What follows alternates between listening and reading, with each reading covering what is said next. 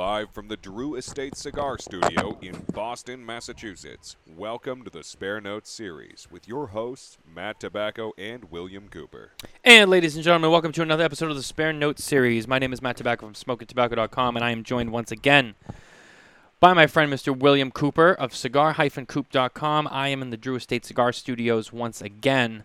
Uh, Coop, how are you this fabulous evening? I'm doing really good, Matt. Uh, great to be back uh, in our routine here. Uh, a little earlier tonight, but uh, ready to roll. So I think uh, it should be a lot of fun. Yeah. So the topic for uh, the show this week was primarily, you know, it's it's July 30th, okay, which to some might mean the Major League Baseball trade deadline. to you know, to others, it's you know we're we're definitely past the halfway point in the cigar season, right? So we're looking at August. I know it's early. I'm not saying let's pick number one and that's the one that's going to be. But we're going into August. PCA's over. PCA stuff, some of it has started shipping. Things are on shelves. We're going we're looking at the fall. Right after fall is the holiday season. It's going to be here fast. So the theme for tonight is now that we're past the halfway point, what is out there that we saw this year that we like? Predictions for contenders going into the Cigar of the Year season. Uh, and it, I'm not talking about you know picking what the number one's going to be, but you know maybe cigars that might make it into the top 30, top 25, um, as, as, as, as, a lump sum. Um, you know what's hot? What did we see this year that we like? What hit shelves that we really liked?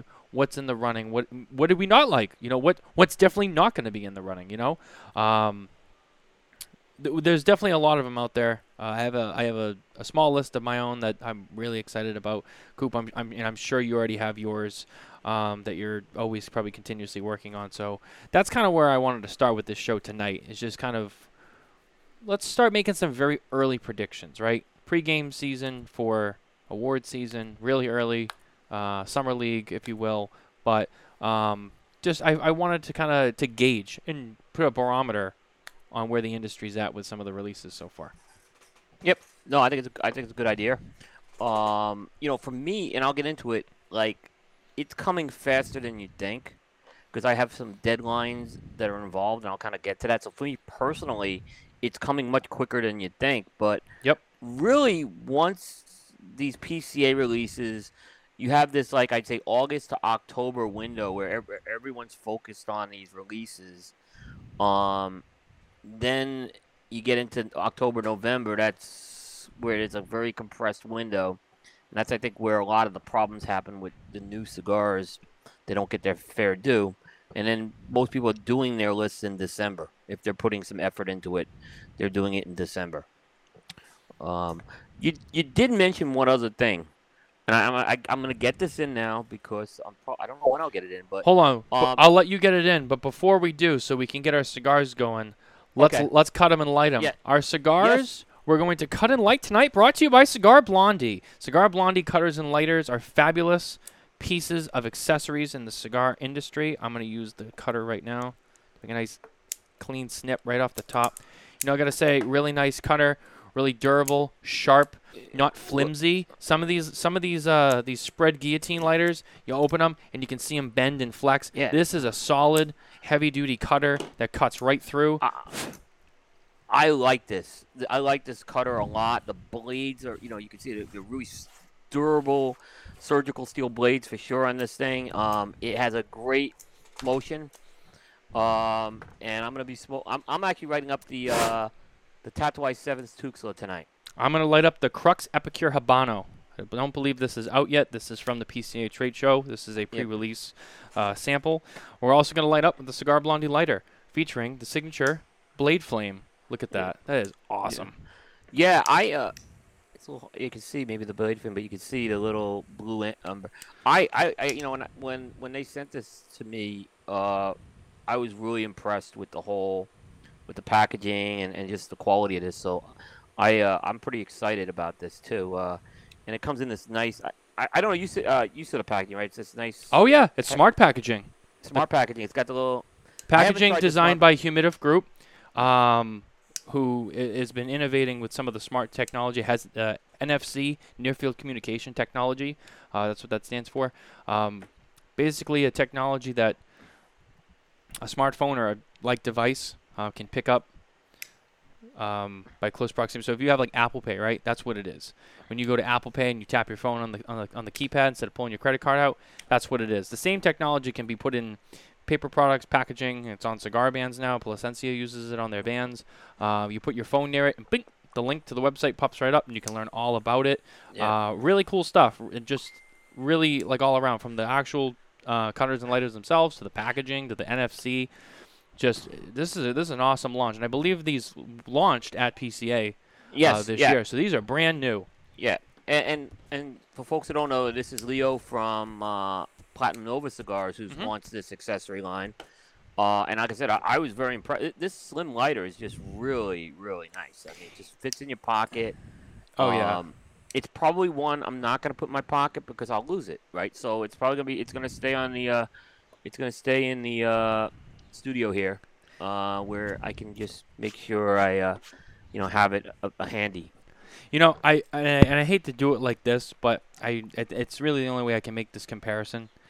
Anyone who knows me personally, you know that I'm a huge um, I'm an, I'm an ST Dupont person. I have multiple Dupont cutters and lighters, line twos, maxi jets.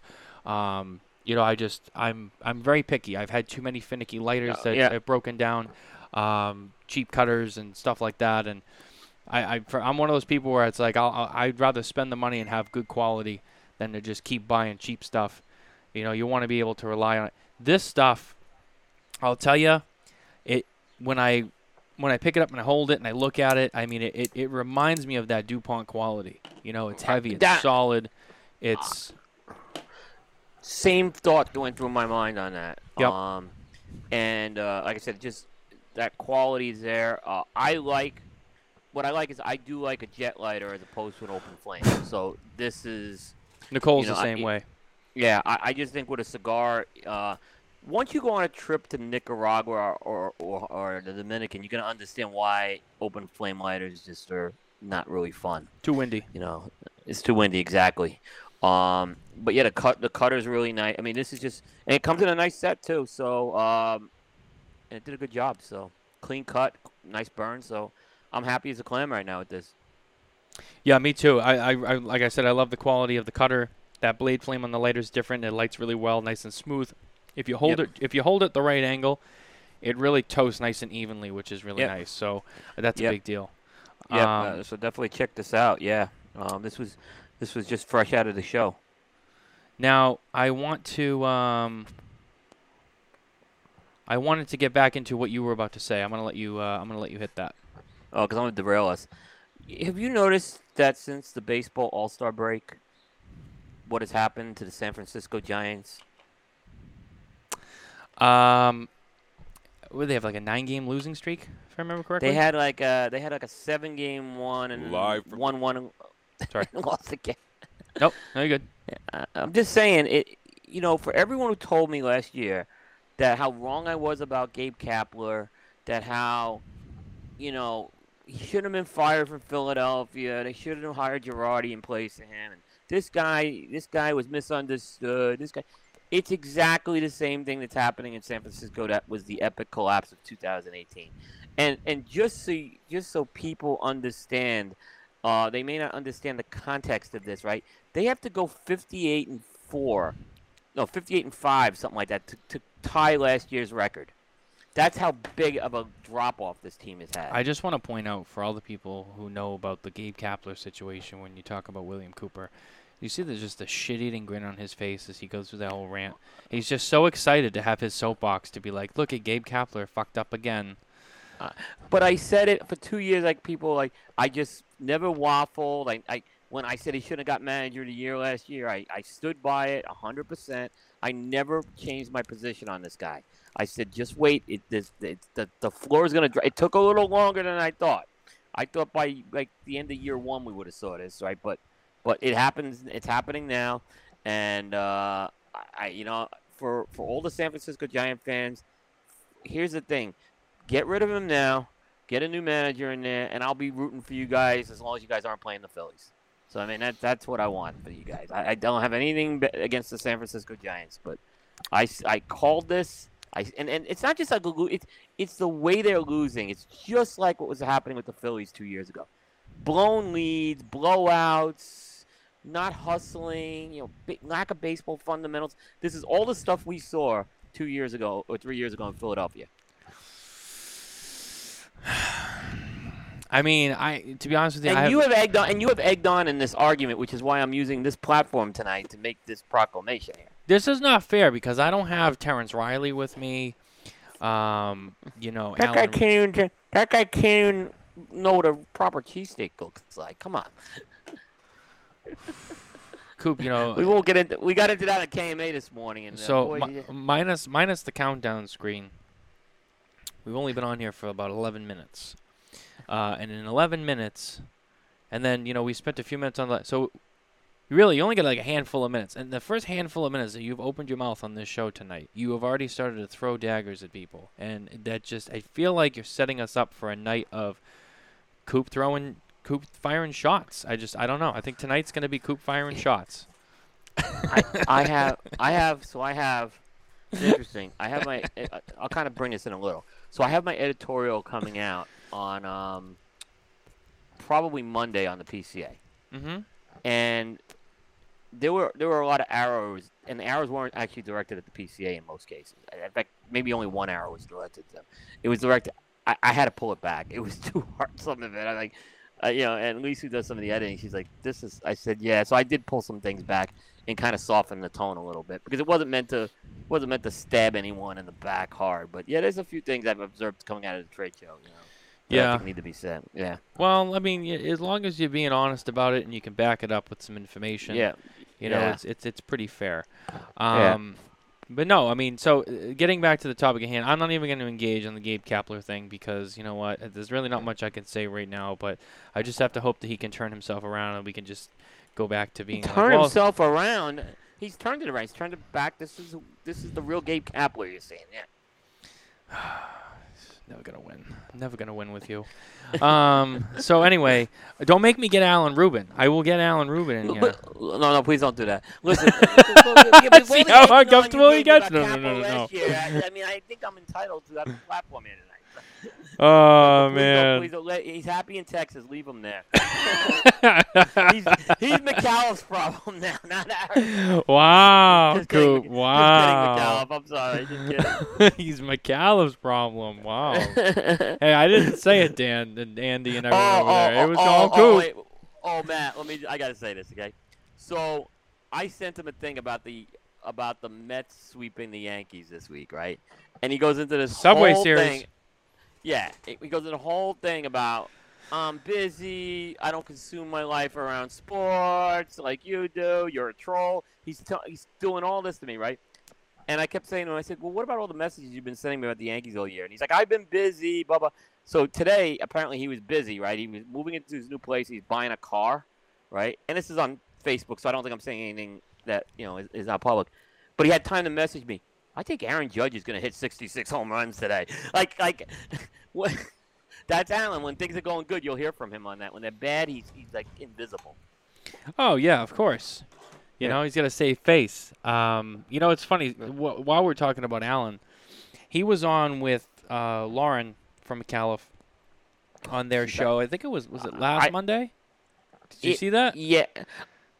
I heard about this. I didn't see it. I heard about it. So he was on there. I caught a little bit of it. I, to be honest with you, I was preoccupied with a lot of other things at the time. But I saw it and I said, "All right, I'll, I'll tune in because you know it's Alan and I want to see what he has to say." Um, I had no idea that he was a um, one of those old school matchmakers. I didn't know that either. That's what I heard actually. That, Yeah. Uh, he was. Uh, yeah. He, like, like, and we're, we're not talking about like, like, for folks who was old as me, there was like you would call up like a consulting service. Like instead of doing like what is it? Um. Uh, t- was it Tinder? I, I, I again, I'm, I'm way out. Oh, you mean like now? Yeah, like Tinder and Bumble, like the apps, right? or Right, like right. Match.com before all that existed. Right, but you would actually call an agency, right? And you'd have a consultation, like like you'd have, and then they would actually work to find you a match. I mean, this was old. This was the old school matchmaking services, right? And Wow. apparently he he uh, look. I'm, I'm not making fun of him, and he works honest work, so I don't make fun. But you know, I didn't know they we, even ten years ago. I didn't know they were around. Apparently, he was doing this, you know, 10, 15 years ago. I, I didn't think they existed for a long time. So apparently, they do. Um, it, it I I was I heard it and I stopped because I had it in the background and I was at my computer and I had stuff going on on all the screens and I was like all over the place, and then I heard it and I just stopped and I'm like, wait, what? Ha- what did he just say?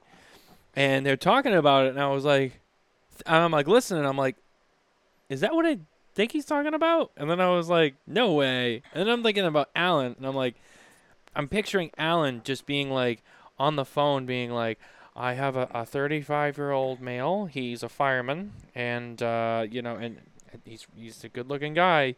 Um, I think you're gonna like him. You guys should you guys should hook up. You know what I'm saying? Yeah. And I'm just like, hmm. I couldn't help. it. I had a little chuckle. It was funny. Good, good, good for. Good for you know. I don't But good for him. Anyone. I, it's but I it was interesting when I heard this, and I didn't notice about Alan, and maybe he told me in my old age I forgot, but I don't think he did. It's not, I mean, it's it, I didn't know they really existed anymore. I said I thought it was, you know, the apps. I mean, the apps have kind of replaced like Match.com even from what I've seen. You know.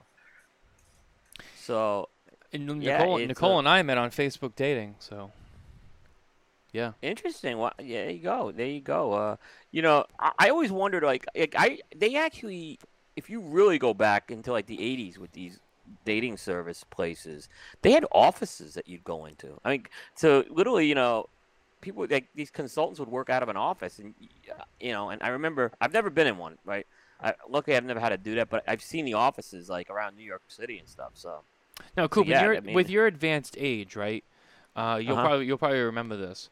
So didn't Yeah. they didn't they used to also do it like in the newspaper too? Like people would put like in the newspaper like, oh, like uh, this is like what I look like and this is what I do. This is The- what I'm looking the- for.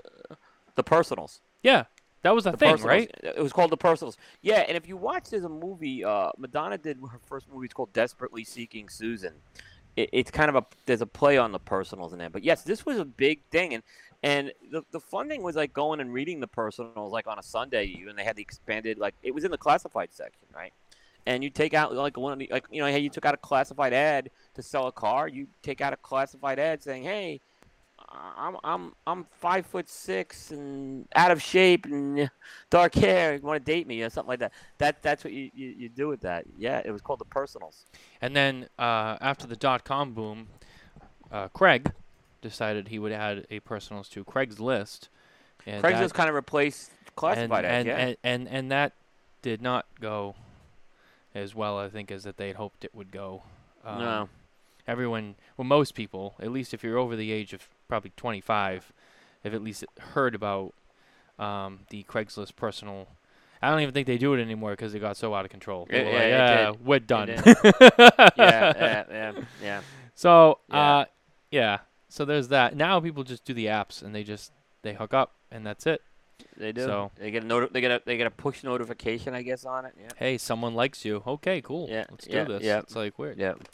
You Yeah. know, we're going to the bar and meeting people and just like, I don't know. People are lazy now, you know? People are lazy. They just want to sit at home and be like, all right, yo, cool, let's do this. It's like there's no effort involved. You just swipe. Anyway, I shouldn't talk. That's how I met my wife. So, um, anyway, let's get back to the main topic at hand. So, Mhm. contenders for cigar of the year. Now, we can kind of go through this one by one. Throw a cigar out, talk about it. If we, you know, see if the other ones had it, what we thought. Um, right off the bat, one of the things, or one of the cigars that very, very early in the year, I smoked a couple of, and I said, "This is this is this is in the running." Is um, the All Saints Colorado, the St. Francis Colorado. Okay. That was one cigar for me that I had, and I said, I love this. Now, the St. Francis was on my list last year. Um, it made number two, and Mickey Peg has not let me forget about it. Um, every time I see Mickey, he always talks about the Bridesmaid Award. Sorry, I mean I don't know. I don't know. He's never gonna let this go. Um, what, what what is your thought feeling on that one? Um, I don't think it's a contender. Really? Uh, not nothing against Mickey. Uh, nothing against the cigar. Uh, Mickey's got to work on casting a wider net with online media before he's going to start getting these type of ratings. His what his net has not been cast wide enough. okay. Uh, and I think he's got to work on that because the way online media works is online media specifically will gravitate to the cigars that they're getting exposure to. So he's gonna have to work that harder to get. Now, th- this is not saying I don't think the cigar is a. This, by the way, it's a very good cigar, um, and people who are getting exposed to it, I think, are gonna definitely have it under consideration. The problem is, I don't think his brand has gotten enough. That net's been cast wide enough yet. Okay. Okay. He's got to work on that one more. Yeah. Very fair assessment. Yeah. Yeah. Let's go. Uh, let's go a different direction. Now Mhm. this. Now the actually it's two cigars, and I think Mhm. already you know where I'm going, uh, but they weren't eligible on my list or your list for last year. Right. So they are now eligible for the 2022 list, uh, Mhm. and those are the two cigars, the limited, the limited run, um, Tego Elegancia and Generoso. Now we did see them make some people's lists last year because everyone kind of has different policies, but the way you and I kind of operate are not a, not the same but similar.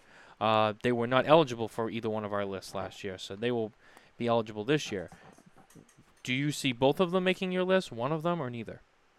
Uh, I actually the Generoso is not the sco- uh, the review hasn't been published yet, but it did get a 90 point rating, which will put it definitely into play right now. Mm-hmm. Um, the way my list is gonna go, it's, it's probably gonna be 90 and above. Um, s and I think it improved a lot more. Um, so it kind of moved into that range. Now the the issue is I'm gonna be basing mine off the 2021 cigar. I did smoke the 2022 Generoso, and I think it was even better. So it, it, it's kind of all the it has all the DNA of the Generoso. It's just I think the flavors just came back together for, better for whatever reason. Uh, Elegancia is still on the fence for me, but uh, I have that review coming up. But uh, yeah, I, I, I actually think that that Generoso really surprised me. Um, I, I, I would probably echo something similar. Um, Mhm. I thought that the Generoso was the better of the two. Um, that that's how I am right now. Yeah, and I'm like that one. The Elegancia was not a bad cigar by any means. It was very good quality, um, very solid cigar. It just did not wow me the way the Generoso did. yeah. Uh, the Generoso was way more memorable for me than than the Elegancia. I, I- I can't disagree with you on that. Um, uh, it was unique. The Generoso was a very unique cigar. Um, I, I the Elegancia has some similarities to the uh, Sterling, but the Gen- the Generoso seems to be on, on a class on its own. I believe. I think so too. Now the the Generoso was made at uh, Plasencia, and Yep. the Elegancia was made, I believe, at Casada, if I remember Yep. correctly. So uh, you get you have a Dominican factory, you got a Nicaraguan factory. Um, Uh huh. I mean, you got the Plasencia factory, which you know for me has been it, one of my favorite factories. I mean, almost every cigar that's come out of there has been pretty solid for me. Oh yeah. So I, it, it I- comes to I no surprise. No, I, agree a thousand percent on that. Yeah. Uh, and and Michael's got a long relationship with both of those factories, and it shows. Oh yeah, it definitely Yeah. does. Yeah. Um, now, Coop, I've given you a couple ideas. Why don't you uh, give me a couple of things that, that you're thinking about so far, based on what you've already reviewed? Um. So I'll just kind. I want to mention one. Well, let me just talk about ones I've reviewed, and then because there's some I, that I haven't reviewed that I think are going to be like more C, in play for CA. Okay. Um. Okay. So, so definitely the best cigar I've smoked in the last 12 months is not eligible for my list. Like typical, like, and it's the Casa Magna Colorado Robusto, right? Okay. Um, and I'm mentioning that because, um, again, there's a two-year window for releases. That scored a 93. I haven't had any 93s in a long time. Um, but I think that's a cigar you could see in some of the publications because it's smoking so well right now. So I want to mention that one. Um, a cigar that I haven't published a review for, but I anticipate a good score unless something has changed, is going to be the uh, Alec Bradley Fine and Rare that was released this year, the 2022 one. Uh, might be the best cigar Alec Bradley's ever released. Um, and it's been popular on the Coop team. It's not just one that I've liked. Uh, just about everyone else has liked it except for Aaron Loomis, but that's he hates everything. So I think that's another one that is uh, to be watched. Um, I really do a couple of other cigars, and, and my list kind of is a little. My list is a little disjointed because I have I use this two year window, but I was impressed with um, the Espinosa uh, Laranja Az- Azulejo, and Okay. uh, I was also impressed with the Montecristo Epic Vintage 12, which I think the uh, you know the one that got all the, uh, the the Montecristo 1935 got all the accolades last year, but the Epic Vintage 12 was a very good cigar. it was. Yeah. I don't think it got. Um, I think that the 35 anniversary kind of stole its limelight. So I. It- it- it it's, did, It's a it good did. point. I, I would Yeah. like to see how that, how the uh, how the Epic performs this year. Yeah, I was um I was very I mean it got a 91 on Coop. Um and you know that's definitely to probably put in this I've only just so you know of about 95 I think I did like almost 100 reviews like 95 to 100. I've only given a total of 9 cigars above a 90. So there's very few I've given uh, over a 90 this year. Uh, and that Montecristo Epic, those cigars that I've all mentioned are, are, are some of them right now. Right. Yeah. Now, another one that I had on my list that I'm I'm curious. I, I think you've had. And uh, but you know, like I said, just be straight with me. The um, Amendola Family Cigar Co. The Padr- uh, the Padrino, the purple ribbon. I haven't scored it yet. It's a good cigar. I don't know if I put it necessarily at that level. Okay. Um, but again, I haven't scored it. It, was, it got me very. Yeah, that was. That's that limited one that they have, right? Yes. Yeah, yeah. I was. I've had it. I've had it before. I haven't had it recently. It's a very good cigar. Uh, I I would agree with you on that. Um, I think they need. You know, again, I think they have the same problem that All Saints is going to have. I I don't know how much. There's certain people. They've gotten those cigars into some people's hands, but not enough media's hands. So it will be interesting to see how that plays out. The um, let me ask you a question. Mm-hmm. Now, in terms of TAA releases, I know how you feel about TAA releases, but are they eligible on Cigar Coop to be part of the list? No, Okay. no, they're not. Um, And for those, and for those, who, and, and just can you explain why? they're too limited. Okay. they're they're too limited, and it's really a buying club, and we don't. I, I don't include cigars that are in a buying club. They have to be national releases. Now, if they go national, certainly they're eligible. Um, you know, at that point when they go national, but but yeah, it's a buying club, and I, I just don't like the idea that one retailer can't like one retailer could dictate who gets it and another retailer can't. It, it's kind of like one of those deals. Um, you know, especially if the other retailer is like spending the same amount of money with that company. And, and- So- and, for, and for the same reason, it, it well, it's not really the same situation, but it's a similar Yeah. situation. This is why store releases are not eligible for usually on my list or his list, or there's a few others too. Yeah. Um, because it's it's for the kind of the same thing. It doesn't get a national release. It's one it's one store exclusive. You know, TAA is not one store, but it's it's a hand it's a it's a large handful of stores. Not every store Uh. can get them. Um, so that's just another reason. I know people ask like, well, how come this so and so did? It's like, well, it's a it's a it's a, short release for like Yeah. 12 stores. well, Yeah, the companies don't even promote them. To be honest with you, Yeah. they count on the they count on either the retailers or the TAA to promote those releases, or and if they're shop exclusives, they count on shop. They don't really promote them, and, and so I'm not really. I don't think they're very interested in it. In a lot of companies, some companies are more than others. Like La Flor, I think treats their TAA releases, Crown Heads, and Pete. I think are the exceptions to that. The best Um, TA the I'll say- TAA release from 2021 is right here. No bias. Which one's that? Um, La Flor Dominicana. yeah, I haven't. I have it. I haven't smoked it yet. This is the have it. best. This is the best TAA release for this year. The best Hands I've had in the last 12 months, I've had a 92 score on a TAA, which may come shocking to me considering I, I'm considered a TAA hater, right? Uh, the Rocky Patel Vintage uh, 2006 Bala was incredible. Oh yes. Oh yes. Yeah. I know yeah, that but cigar. yeah, it, it got it's one of it's there's only three cigars that got over 91, and that was one of the three. It's, and so I mean, th- and by the way, there have been some real TAA lemons uh, coming out. Is what I'll just say. Um, we won't really mention but- any names, but I, I, I you've had more of them than I have. Yeah. But But La Flor's that that Oro blend, that's that's always a solid. Um, and I could get were you were you smoking the Chisel or the Solomon? It was hard to tell with that. That's why I was looking the at that. The chisel, Yeah, the Chisel's the one that came out earlier this year. Uh, La Flor's just they the Solomon's coming out this year. If, if look if you're investing like in a T if TAA was a corporation right and you were inve- and, and La Flor was uh and they were making La Flor I'd invest in it. I, La Flor takes their TAA very seriously and that's why their cigars are oh have been pretty consistent uh, throughout the years.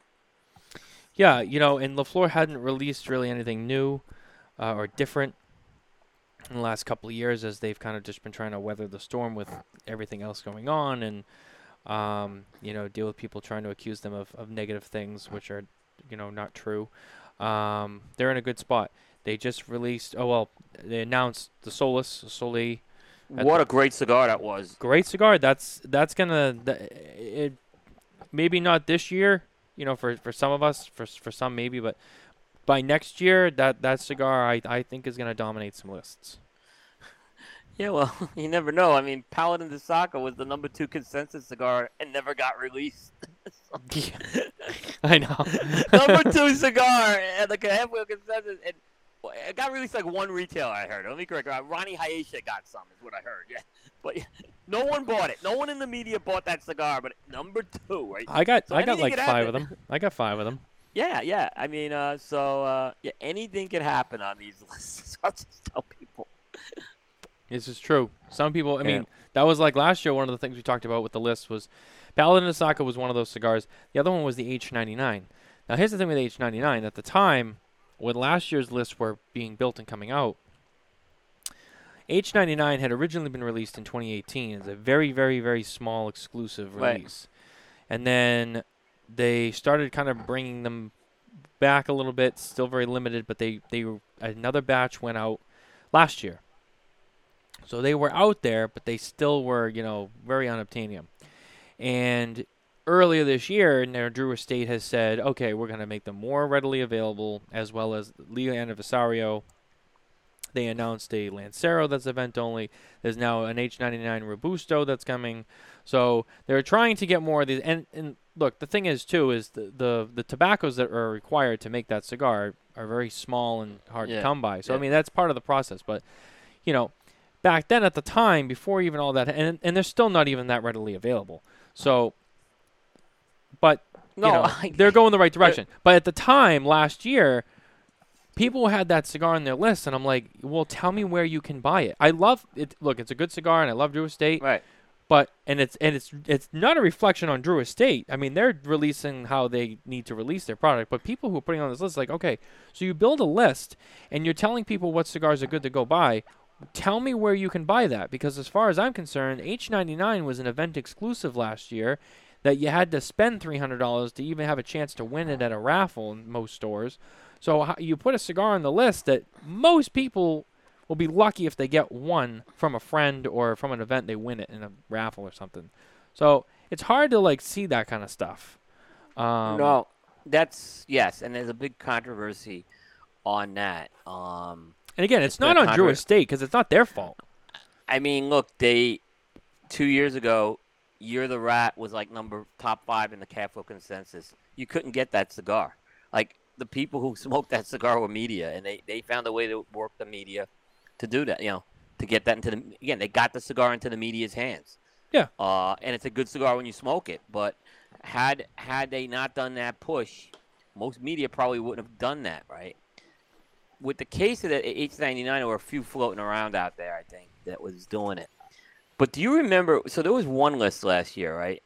Uh, and I'm not going to name who it was, right? But so there was a cigar released last year, uh, launched at the trade show by Protocol Cigars called the Bass Bass Reeves, Yes. right? So, but at the um, at the trade show, um, they didn't have um, the bands. So there were there were bands handed out with paper white bands instead of the final band packaging, right? Now, did you get one of those cigars with the paper bands? Yeah, I have a couple of them, or I had Okay, a if- couple of them. I think they're Do you now. remember what that what was on that band? Yeah, and you might not notice, right? I don't remember. It was a while ago. I think they're gone All now. right, it said it, okay, it said Protocol Bass Reese. It was like there was a typo in the name of the cigar on all those bands, right? Oh Jesus. So this shows up on a list last year. And here's the other catch: the cigar actually wasn't released till a month later, right? So, so, so it was an unreleased cigar without the final packaging on there. I'm like, what the hell? But yeah, that that that uh, that has gone on. Um, like I said, so I, I, yeah, this is the whole controversy about reviewing show samples and you know reviewing things. I, like there are strict rules. If you don't have your final packaging on Cigar Coop, you're not eligible. You you are not getting on the list. So uh, even if you're within the deadlines, uh, you know the, the time tables, it, there's just no way I'll do that. You have to have your final packaging in place. I think that a, a big part of it too is when it comes to these lists, right? Now, the purpose of these lists is to obviously, you know, rank and rate the cigars that are the most Yeah. sought after to, Yeah. to get, right? Yep. That you know we feel is uh, these are the ones that we thought are the best are worth buying, yada yada yada. And I think some of the lists turn into this mishmash of this is my favorite lineup. And it doesn't matter if the cigars are available, if they're even on the market yet, or whatever the circumstances may be. If they were put in my hand or I acquired them and I smoked them and I liked them, nothing else matters. This is my list. Um, Yeah. I get it, but I would say if you're gonna do that, don't call it your like cigar of the year. Call it your personal favorites list, Yeah, and then I have mean, a disclaimer of like, hey, they all, not all these are available, but this is what I like. But don't say like this is the list that you should you know buy from. Yeah, I mean, I've contended for many years that just about all of our lists are best new cigar lists. They're not best performing cigars. Because if it was best performing cigar, if I did that, that Casa Magna would be run away with it this year, right? Oh, yeah, it was absolutely. that far ahead of the pack. I can't do that because it's impossible for a small operation to do that. Like, because what do you? The question is, what are you smoking, right? And then it becomes you- selectively pick things and stuff like that, which is why most of us default to doing a, a best new list, right? We just we just can't do it. Now, I don't know how you are, but if you come out with a new Vitola, it's a new cigar in, my book, so it's eligible. Well, we Like, talked you can about out this. with a new Vitola every year. You can come out a new Vitola every year and make my list. I mean, the way it works. We talked about this on the last show. This is why size matters, right? Because Yeah. when it comes to Vitolas. They're, they're, it's a different cigar every time. It may be this, you know, the Rocky Patel DBS, right? Right. This is the Robusto. Um, that's one cigar. The same Rocky Patel DBS Churchill is a different cigar. It may carry the same name, but that and it may use the same tobaccos, but that blend ratio is different. It is a different experience. It is a different yep. cigar. Yep. Yep. So that is why. Well, but that cigar came out last year, not this size, right. uh, which I think a lot of people need to remember. Uh, that's a huge part that goes into it. Uh, Dan Thompson's Yeah. here with us. Good evening, Dan. Yep. He's a little late to the show. He missed. We were talking about Alan earlier, and now he's now Dan's here. He missed us talking about Alan. We just said Alan's his problem, like with McCall's problem. No, not mine. You didn't even have to say it. He missed it. You just shot yourself in the foot. Well, go back I said, to. I said, Coop, I'm gonna get Alan Rubin in here, and he goes, No, no, no, no, no. He's happy in Texas. He's McAuliffe's problem now. And I said, Whoa. and then he's like, No, no, no, no, no. I'm just kidding. I'm just kidding. I'm just kidding. Um, Yeah. But no, it's it's always. Uh, sorry to be late. Dinner was delicious. Dan, uh, you're not late. If anything, you're early. We're we're early. We're um, early tonight, yeah. We, We, uh, decided to do it a little earlier because I wanted to rearrange my schedule a little bit, and, and Coop was available, so we, we, we started this off uh, a little, few hours earlier, just to kind of get the kind of get the game going. Um, Yep. I think I think people I th- like Jay Davis is not with us. I think he's still working the store, and he probably has no idea we're live right now.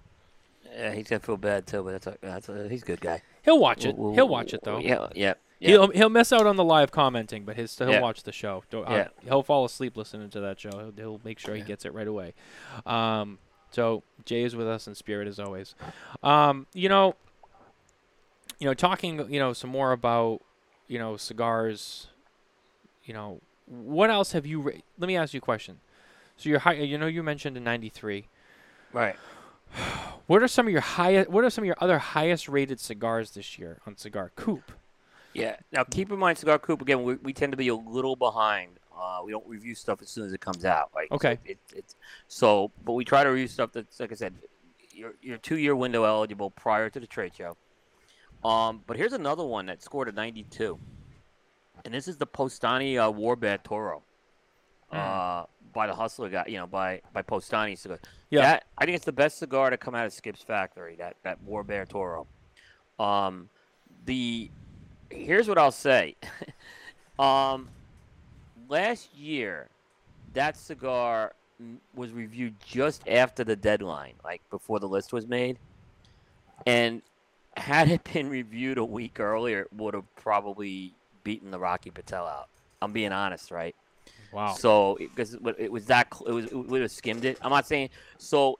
It's going in very strong this year, but the cigars do get resmoked. So the resmoke could move up, things up or down, is what I'm saying. But a 92, you're landing on the list. You, you'd, you'd have to basically the cigar would have to, the tobacco would have to disintegrate to, to for 92 to fall off the list at this point. So uh, so yeah, that that really good cigar by Postani, very small brand. We covered them at the trade show. Um, I know you just you did the whole show with them. Uh, with how about that cigar? yeah, a couple weeks Mike's ago. a good guy, and he's got good palate, and they did a great job with that cigar. Um, the other one, and this is eligible, right? This is eligible. Is the Tatuaje Monster Mash Frank? I think it was an excellent cigar. Hmm. I really enjoyed that cigar. It's been the best. I've smoked seven of the Monster Mashes thus far. It's been the best of the seven by by a significant margin. Um, that got a 91. Now I believe. Yours- I, sorry, if I just want to add this in there. Last year, Pete got a. Was it a 91? He had another very high-ranking cigar on your list and on Half Wheel's list last year too, and I think it was one of the T110s, and I think it was the was it the Habano? No. It, well, the, the Habano got a high rating. The Habano also got a 91, but it missed the deadline last year because it came out after it was. It just missed it Ah, okay. uh, for review. Yeah, because it has to be reviewed. It also has to be reviewed on Cigar Coop. That's the other thing. So it has to come out before the trade show that year. Yep. Uh, within the two-year window, and it has to be reviewed before October 31st. So it just missed it. But yeah, that got a 91. Uh, as well as the Reserva. The Reserva was really good in that T110. I um yeah, because I'm I'm thinking and I'm like, because P could have multiple cigars eligible for the list this year. Am yeah. right? Yeah. Uh, he's got a couple in there because uh, I'd say right now there's two that he's got. The Monster Mash Frank and the T110 Reserve are probably the ones that are, are in play. Yeah. So he, so he's got two cigars in play. Um, your list, probably my list, as well as you know several others. Um, correct me if I'm wrong. Pete has not gotten the title with CA yet. Am I right? No. He, he doesn't have one, right? No, and he's gotten uh, But he's been he's been never he's been close. he's been top ten. Yeah. He hasn't gotten into that top three, and the top three is kind of key because when you get actually the top four in case there's a Cuban because they invite the top three non-Cuban cigar makers to the Big Smoke. Um, so I don't think he's gotten that high. Um, and Pete, if you're listening, correct me. Uh, he's made the list every year, um, but he hasn't gotten that. So let's take a pause from the cigars themselves, right? We talked about this topic last year. We'll bring it up. Uh-huh. We talked about people who are due.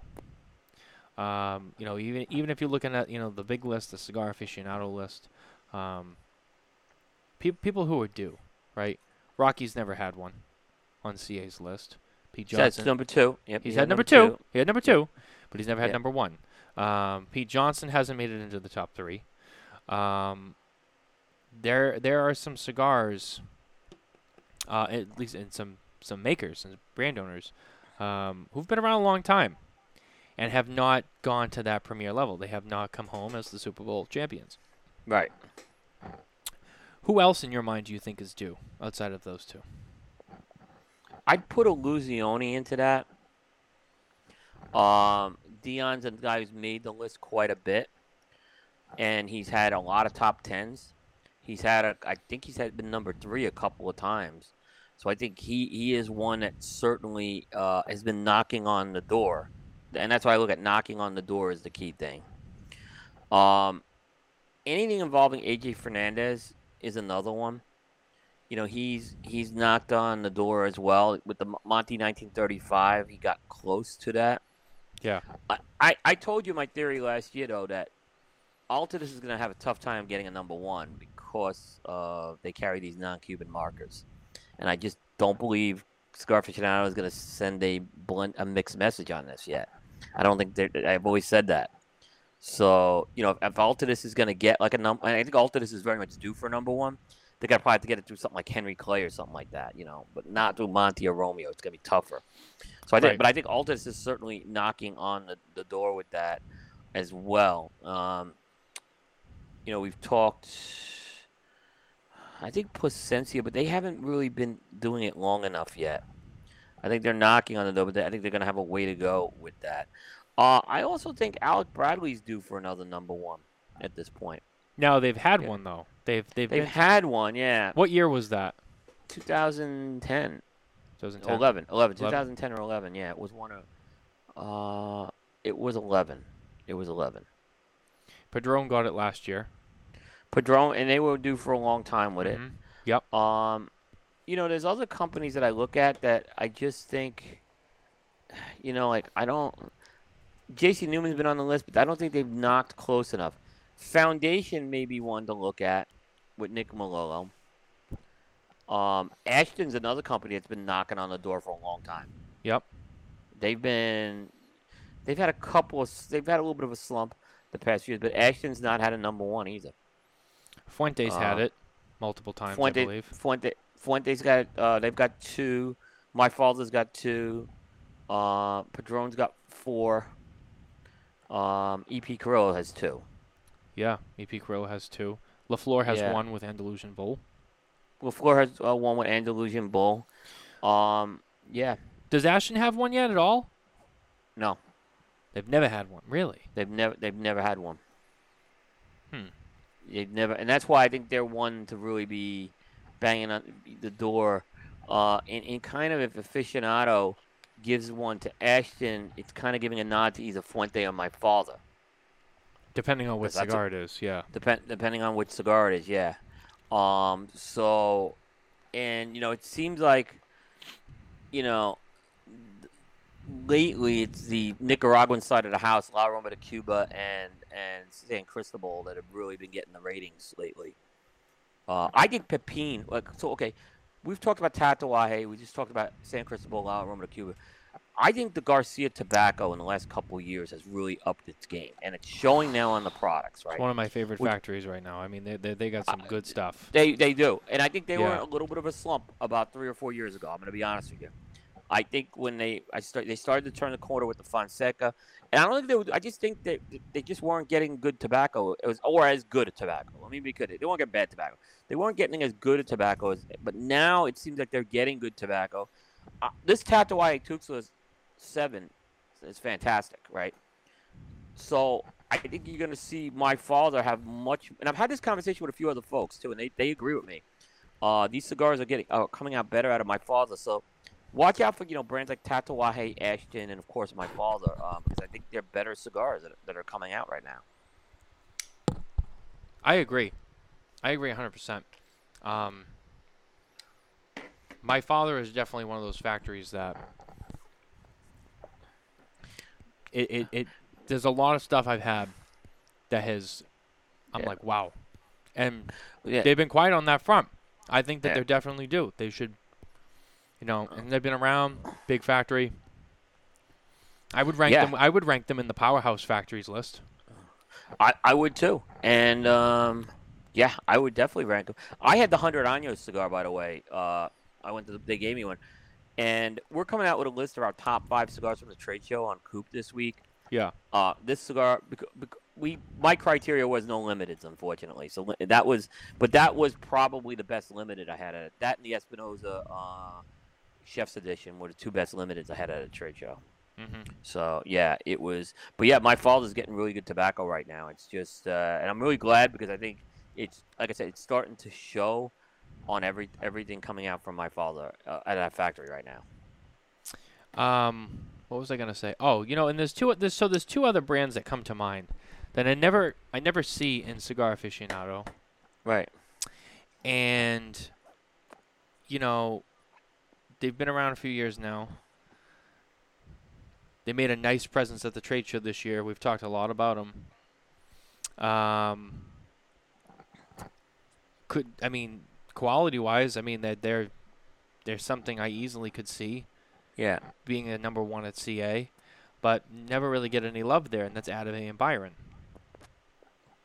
From what I understand, and I agree with you 100%. percent Mhm. You've got to disclose the brands to get on the aficionado list.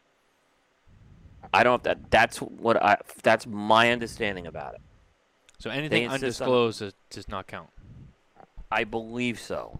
Uh, I'm saying that because if someone tell me I'm wrong, you know what I'm saying. But I believe, but I, I agree. Um, because Atabey, I remember when Atabey, I scored Atabey at 95. One of the Atabeys got a 95 score. That's an enormous score for me. Uh, even when I scored higher, I wasn't giving out 95. So uh, I agree. And you know their whole. I, I I mean, you know, Davidoff wasn't at the trade show this year, right?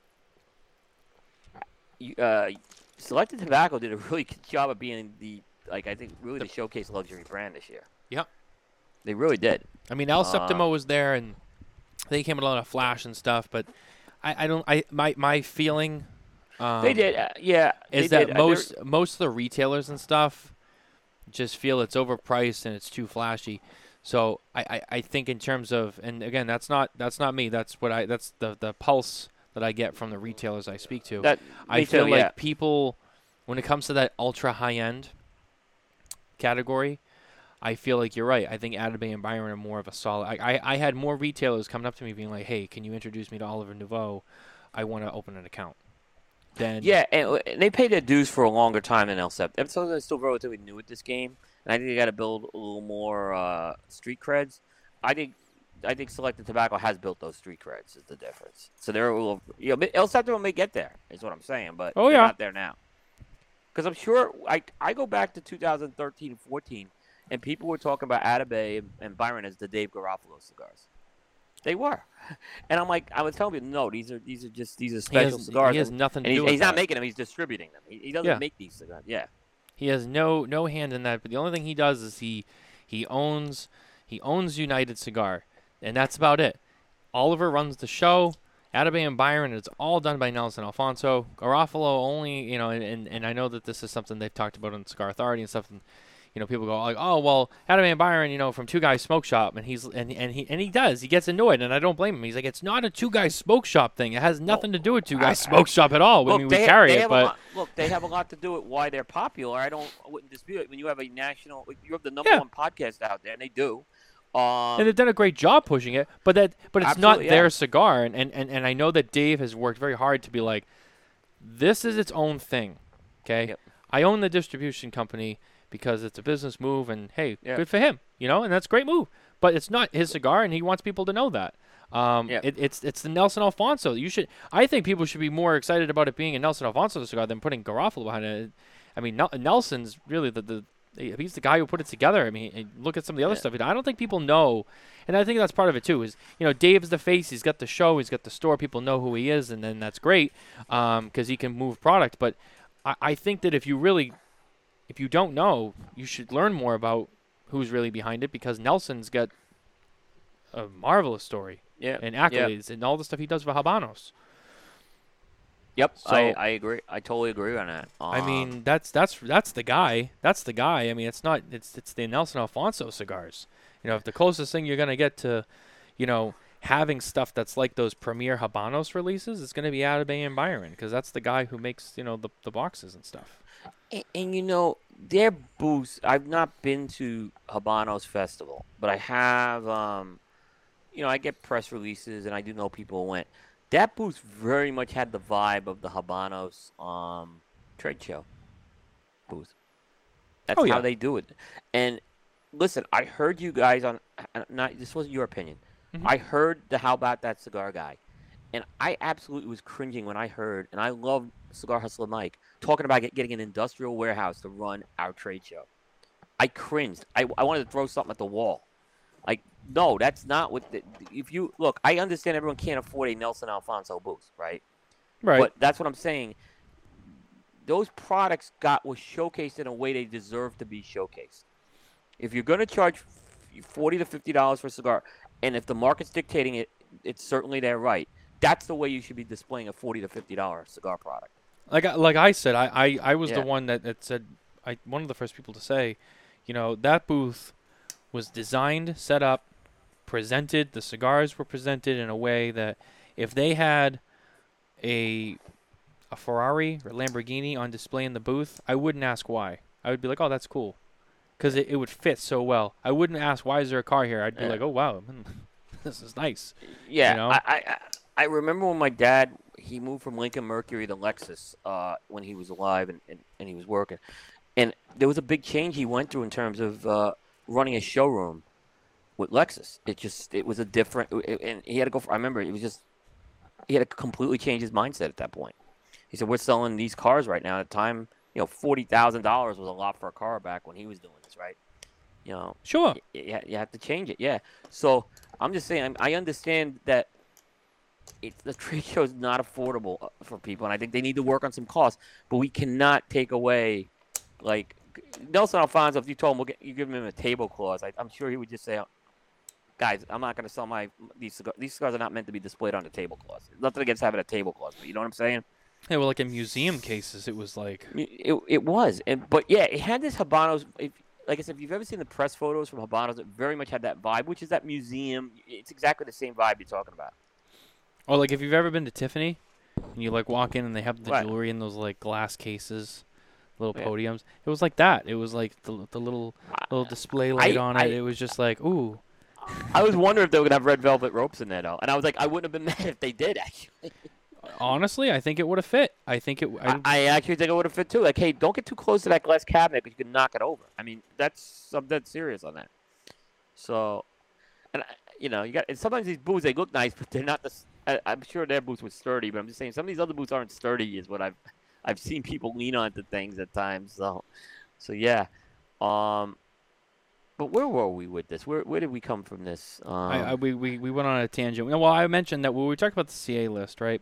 And I. and oh yeah, this why these cigars weren't on the CA list. Yeah. Yeah, they're not usually on the list, and they're a cigar that I I could see you know winning that list. But then you added, you know, I think a big part of it is undisclosed blends are not eligible. So they answered that question.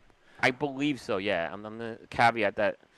Uh, and I believe sometimes people have disclosed blends to get on the list because they just make up anything. But, but yeah, if you go to historically, you won't see. Uh, you won't see that. Is what I'm saying. Here's a question though. Let's pretend, right? You know, the CA list has a reputation of whatever it gives number one, that cigar now becomes unobtainable because it's number one, and everyone's like, Mhm. "Oh, that's the one," and you know that's what happened with Andalusian Bull. It got number one, and now now no one can get him, right? So, um, Atabey and Byron is still small in terms of its production. So let's say, let's say Grand Poema gets CA number one. Let's, let's play a hypothetical game, right? Okay. There's only 200 boxes made of that per year. Mm-hmm. What what happens with them? I mean, that's a really small production. You know, now you they'll, take they'll, it. you- they'll handle it. Just, they'll handle it just like Fuente did with Eye of the Shark. I don't believe they'll they'll ramp up production a bit. no, I don't think they will. But it'll And- be and- even no- harder to get. it'll be harder to get because again, Nelson's all about that aging piece too. So he's aging the tobacco and then he's aging the cigars, right? Um, he's only got lim- limited capacity. So uh, yeah, I just think it's gonna be extremely unattainable. So it's almost like a you know we've had this conversation, the cigar of the year thing, right? Even even not even just with CA. I mean, obviously the one that CA gives you know just happens to, but even with some of the other lists, even some of the stuff that you know ha- put half wheel puts on the consensus and whatnot. Um, and it's natural. You you put out there in the world, hey, this is number one on this list. Everyone's got to go out and buy it. Then it becomes harder to find. So, you know, it's a blessing and a curse, really, to get number one. It, it's nice to get the recognition. It's great. You got a number one, yay. But then, and you sell a shit ton of cigars, and that's great. And then you get to a point where you've sold everything because everybody wants it, and then people are begging you for more, and you're like, ah, I can't roll them fast enough. So Yeah, yeah. Oh, it's definitely you know. But then there's certain cases I think that, like Flor de las Antillas, when that got number one, it was probably one of the most successful that I ever saw. My you know following the list, that that cigar just it remained their number one seller at my father to this day. Um, interesting when when Encore got number one and then Pledge got number one. Pledge was much more accessible than the Encore was for a while. It was, you know, oh the other way. I'm sorry. The Encore was more accessible than the Pledge. I mean, Yeah. because they ramped up. They immediately ramped up production of the Encore afterwards, but they were a little unprepared for the Pledge one because it happens. They, I don't think they were expecting that one. I think Encore they thought they could get it. Yeah, and that's the thing. I, I, I think, and, and it's different for everybody because some of these manufacturers, you know, they put cigars out there, and everyone thinks that their cigar is great, right? I mean, they should. I mean, if you're putting that much effort and money into it, and you put it out to the market, it should be the best it should be, right? Um, but you know, realistic expectation. I am sure that you know, behind closed doors, people go, people will say like, "This cigar is good. I think we're gonna sell this amount. I don't think it's gonna be like a banger." but it's going to be good. We're going to sell, you know, you know, a million units, two million, whatever, whatever their projection is, right? Mhm. Uh, like you said, and I think some of them get it right, some of them don't. Maybe you know, with them that I, they knew like this cigar is just so good. We've heard already, we've already heard, you know, per, per, uh, I can't even talk today. Prelim- preliminary reviews from people, you know, this is going to be hot, this is going to be good. Let's ramp up production now. They get number one. Okay, they're in good. They're in good. They're in a good spot. Some people put out a cigar. They're like, yeah, it's good, but you know, we'll we'll see what happens. And all of a sudden they get number one, and it's like, uh oh, okay, we got to start rolling more. Um, I think it's definitely Yeah. a huge part of it. I also dep- I think it depends on the size of the manufacturer. You know, someone like La Flor Dominicana, Andalusian Bull gets cigar of the year. It's a lot harder for them to ramp up production on Andalusian Bull um, because they already have a set amount of stuff that they make every year versus someone like Padron or Fuente. Those are already massive factories that make a lot of product. So Yeah. for them to pivot on their production, it's it, it, and it's just my my point being it's it's easier for some manufacturers than others. So I guess it is a blessing and a curse, but I guess some manufacturers just can deal with that pivoting better than others because of just, I- you know, how big they are. Yeah, I, I agree with that. Like my Um, father, my father, I think they would be okay. Uh, I don't think anyone's just going to be squeaky clean and just be like, oh, we have plenty. I think people maybe have a little, but they'll be able to adapt to that and be able to put more into production and aging quicker and easier than some other folks. Yeah, but let's say like let's say like for example, let's just hypothetically say the the Flor de las Antillas 10th anniversary gets number one this year, right? Yeah. That that's using Pelo de Oro, and I know that my father's very limited amounts of Pelo de Oro.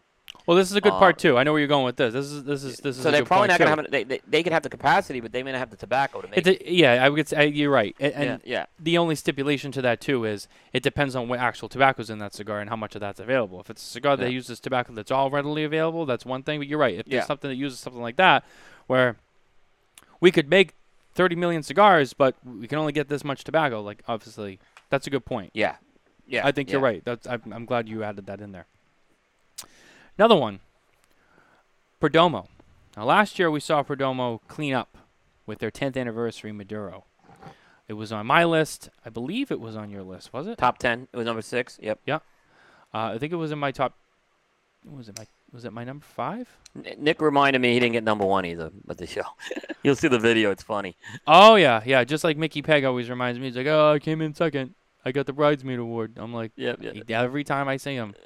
But Nick wants to be. They both want to be number one. I'm like, this is good. I want you guys to both be number one. I want you guys to work hard. So, You yeah, should want to, right? Yeah. Yeah. Um, Perdomo. but Has Per-. Yeah.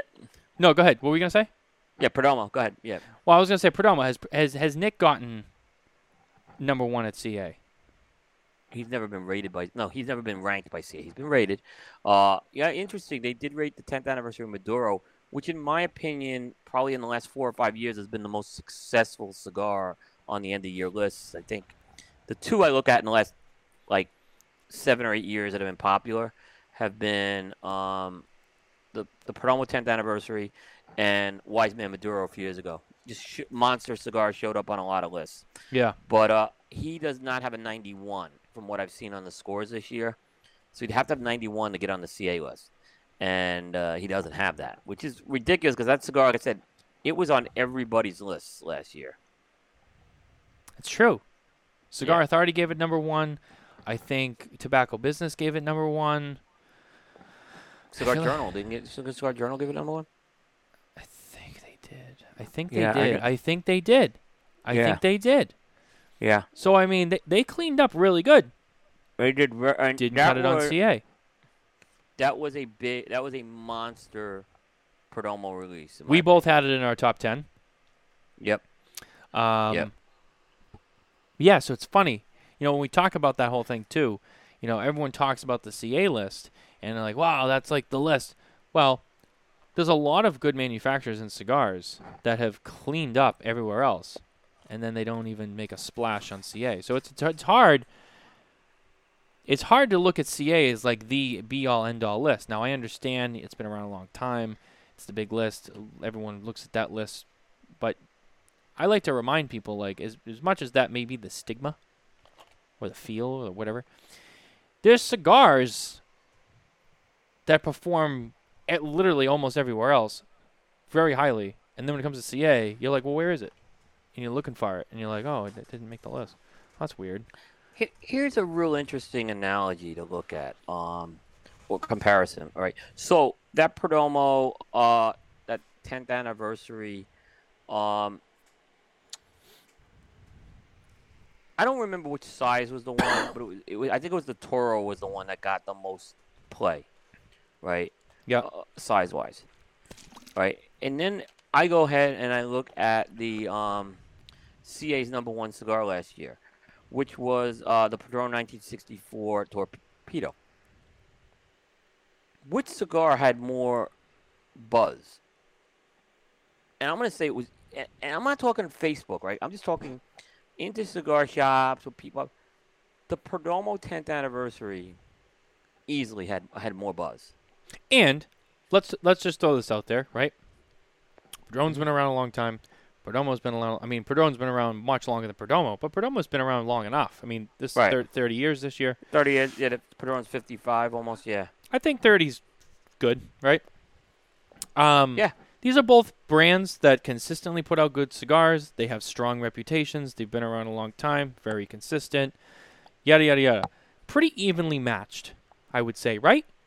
I know Pad- Padron's a little bit more on the I- higher end price range, and they have some That- bigger that- releases and stuff. But when you put them side say. by side, pretty pretty evenly matched, right? So to your point, very evenly matched. Look at them side by side. That's a fair statement. It's not like you're talking about, you know, uh, Perdomo and or Padron and let's say All Saints, right? That's that's that's apples and oranges. Very very. They can both still make good cigars, but you- you're putting something side by side. And you're right. When you go into shops and you see these brands, right? You, every shop you go into, you almost see Perdomo, you almost see Padron. So you go in there and you listen, like those are cigars that are always going across the register because everyone's always buying those cigars. Right. You're right. I heard more about Perdomo, that Perdomo 10th, than eh, Yeah, and, and look, I think Padron. The difference is that torpedo. I don't see people clamoring for that torpedo. either. no, they no. they aren't. No. They still probably are clamoring for other cigars in the 64 line. But Perdomo, I mean, I can tell you, look, Cigar Coop's very much a Google-driven. I use a lot of Google Analytics for mine, right? That's it's not a Facebook-driven site, right? At least sort of website I'm talking about. And I'm telling you, Perdomo has been the monster. Perdomo is one of the monster brands right now over the last uh, that, especially that 10th anniversary, I should say, is one of the monster lines it's been. Um, it's just it's uh, that that review I put out probably it's first or second in the last 12 months in terms of hits, in terms of reviews. So i- i- it's it's people are, are interested. They're googling, they're searching for that cigar. Um, Perdomo so- Champagne, huge selling cigar. Massive huge selling cigar. So and it, yeah, it still is. Number it one selling SKU that they have. Yep, easily. easily. Um, And, and you know it's funny. The Sungrown, which is a great cigar, the 10th anniversary Sungrown, gets a little lost with those other two. It's still a really good cigar. It, it does. It, it- you know what? Yeah, and yeah, I and I yeah. still say to this day, and I've, I've said it for years, and I still say it to this today. You know, Perdomo's sun-grown cigars are some of the best sun-grown cigars I've ever had. Yeah, I think in this case the Maduro was, and I'm usually I usually lean towards his Maduros. So, but I think his Maduro was the clear winner this time. Uh, I far as 100% two- the agree. Yeah, I, I Champagne's a separate animal. I'll, I'll say it's a separate. It's been around for a long time. Yeah. I was always very sun-grown with Perdomo for many years. Yeah. And it wasn't until I didn't have anything against Maduros. I just always just loved the sun-growns, right? Yeah. When that 10th Yeah. anniversary Maduro came out, I was like, I, I gotta start smoking more Perdomo Maduro, and specifically the 10th. Um, Yeah. But I was just like, wow. I mean, that cigar really blew me away. I, do, I thought the ESV Maduro was better though. Did you? A couple years. Yeah. I think I think the ESV was. Uh, see, the ESV is a line I'd put against the more of like a Padron 26. That ESV is a that's their that's cream of the crop line they, they had. Yep. But I think you know that's not as, as every. I think the 10th anniversary is much more geared as your everyday cigar. That's the difference. The ESV look that's probably more of a special occasion type of thing you're gonna have. Um, I kind of got lost here in the shuffle. There was a couple of comments. Skip asked about the, what was the my father's cigar you just mentioned. I already forgot. The, the hundred años, uh, the, The 100 Años, 100 yeah. años, yeah, yeah, so there's that one, and great then cigar. Mark said, I I think Mark's talking about. He can chime in correct me I I think he's talking about the Perdomo 10th Maduro, and he asked, did it make the consensus? Because no one is buzzing about. No one is buzzing on a cigar that's been around for years. I'm I'm not. I kind of lost what, where he was talking about there. I'm not sure what he what he mentioned, but he can clarify. Um, sorry, Mark. I think there was a I think there was a Perdomo on the consensus. Um, as much as we've like we've given the consensus a lot of uh, publicity on Coop, we're starting to pull back from that a little. Um, it's just I think there's just a lot of I think some of the holes of the consensus are getting exposed again, uh, and I think it does need a little like they made an overhaul a few years ago, and I think it needs a little bit of an overhaul. That's a whole other show topic though. I'm not gonna get into. Um, I don't think Perdomo made the consensus. I just went down the list of it. So I'm looking a at it. I'm looking at the consensus myself now. Um, yeah, they had See- in, in, in, in order from one Undercrown 10, Paladin Dasaka. Paladin Sasaka. I know I- it it's a good cigar. It's a- but, but well, you look, you and I, it's a good cigar. I'm I loved it. It's it. great. It wasn't still, I still have some out. left. Right. Number three was a cigar that I know. I, I think was in. Was it your number two last year? The Adventura, uh, the Queen's Pearls. Yes, it was. Um, number four, the Joya de Nicaragua Doscientos. I didn't. I didn't love that cigar. I didn't Yeah. either. Yeah. I didn't love that cigar. Yep. Um, I said if someone asked me about that at the show, I, I, I had like I had like three of them, and every single Yep. time it was just like. Yep. I mean, wasn't bad, but I didn't love it. It, it wasn't great. Uh, number five, Supreme Leaf. Now you know, this. Let me just stop right here. Let's talk about Aganorsa Leaf for a second, right? Oh, I'm sorry. Mark just shot. No one's. What do you say? No one's buzzing on the Padron. It's been around for years. The buzz on Perdomo was because it was new. He's right. Yeah. He's right. Um, the thing I can't answer on that Padron was how it performed last year, that size, or, or you know how it's performed recently, because I haven't smoked that size in a while, and that's that's the only way I could do a barometer if it was worthy of number one. And and I always tell this story, um, Matt.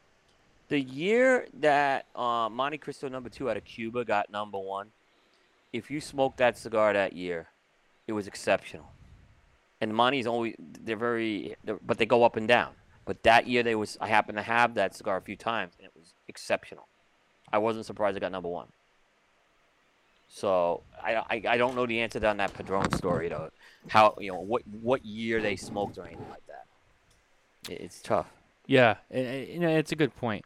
Uh, but let's talk about uh, Aganorsa Leaf for a second. This is another factory.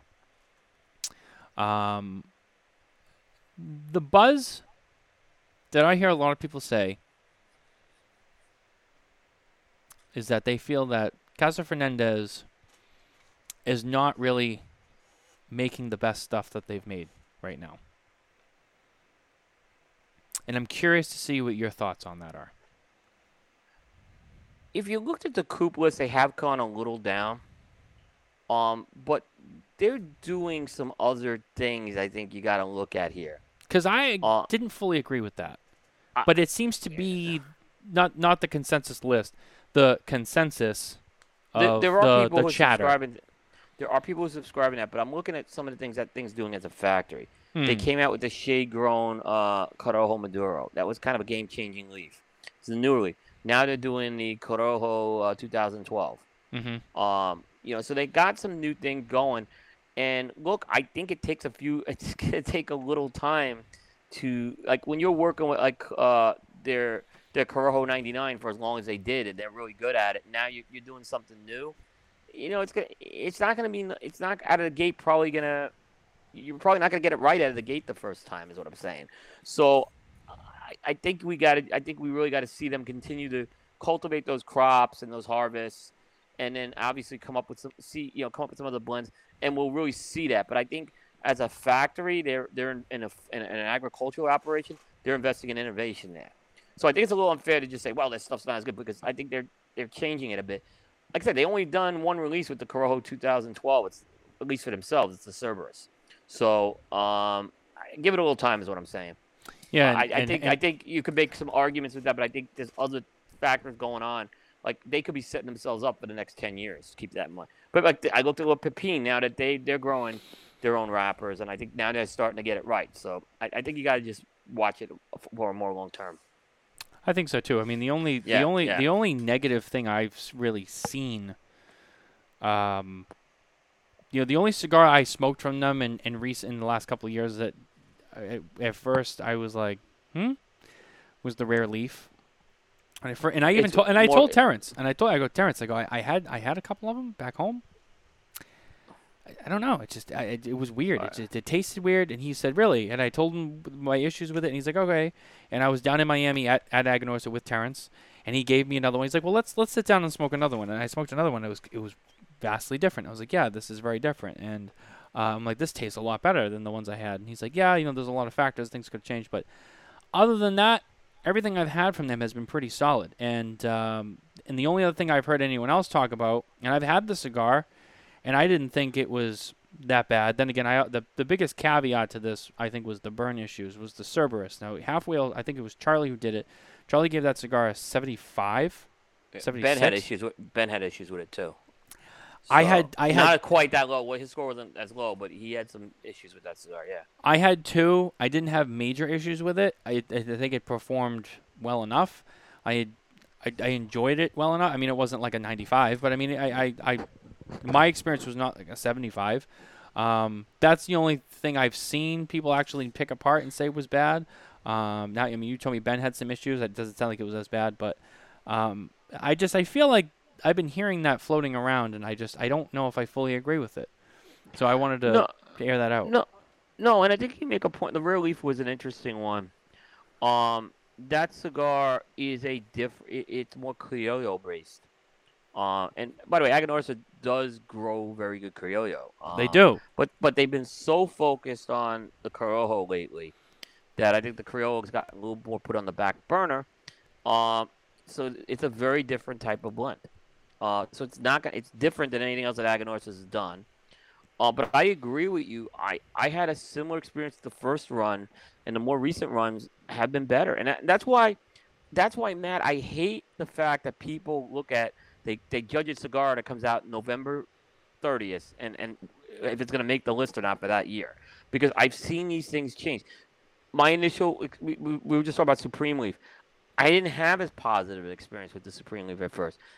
As the year went on, that cigar, and I happen to have some of those Robustos, it, it worked its way into my top my top 30. So um, it, it can happen. That's why I'm a big believer in making sure that all these cigars have enough time, um, and have. That's why you know I'm against the big crunch at the end of the year, uh, because it just you you get invalid results. Yeah, and, and I, I believe, and I agree with you, and I think that cigars do need time. It's hard to if something hits the shelf, you know, the week before Thanksgiving, and you're and you're you're gauging it for the whole year, with you know what five six weeks of performance left. Yeah. Um, Yeah, it, it, It's hard. you- it's not hard. fair. Yeah. Now, yeah, yeah. I mean, there was a cigar last year that oh, I would have had. I actually had ranked high. It came out late in the year. I smoked it this year. It kind of it, it isn't wowing me now. So, you know, and it, what if I would have squeezed that on the list? You know, and other people are talking about that cigar right now. So it's just not not there. So, um, that's why I believe every cigar should have several months in the marketplace, so you can make a, a fair assessment wh- where it belongs at some point. Um, with that, um, so like I said, I, I think the Aganorsa leaf. Just to sum that up, I think we have to look at other factors of what they're doing here on this. um, going going down the line on the consensus, just I, I, I don't know if I'm gonna read all of them, but Uh-huh. it's just some of the ones we've talked about. Alec and Bradley, Alec Alec and Bradley, not Alec Bradley. Uh, the Kintsugi, which I thought was a great cigar. Uh, I thought it was a good cigar. It wasn't, but I thought their other two cigars they did were better. Yeah, but a lot of people like this cigar. I It really liked it. With, it connected with the media. Yeah. Nicole loved it. See me to me, Blind Faith and Gatekeeper were better. Gatekeeper, Yeah. I also really liked. That was Yeah. real toasty. That was nice. I Yeah. liked that a lot. Very good. Um, Rare Leaf Reserve is on here. We we just Yeah. talked about, Uh huh.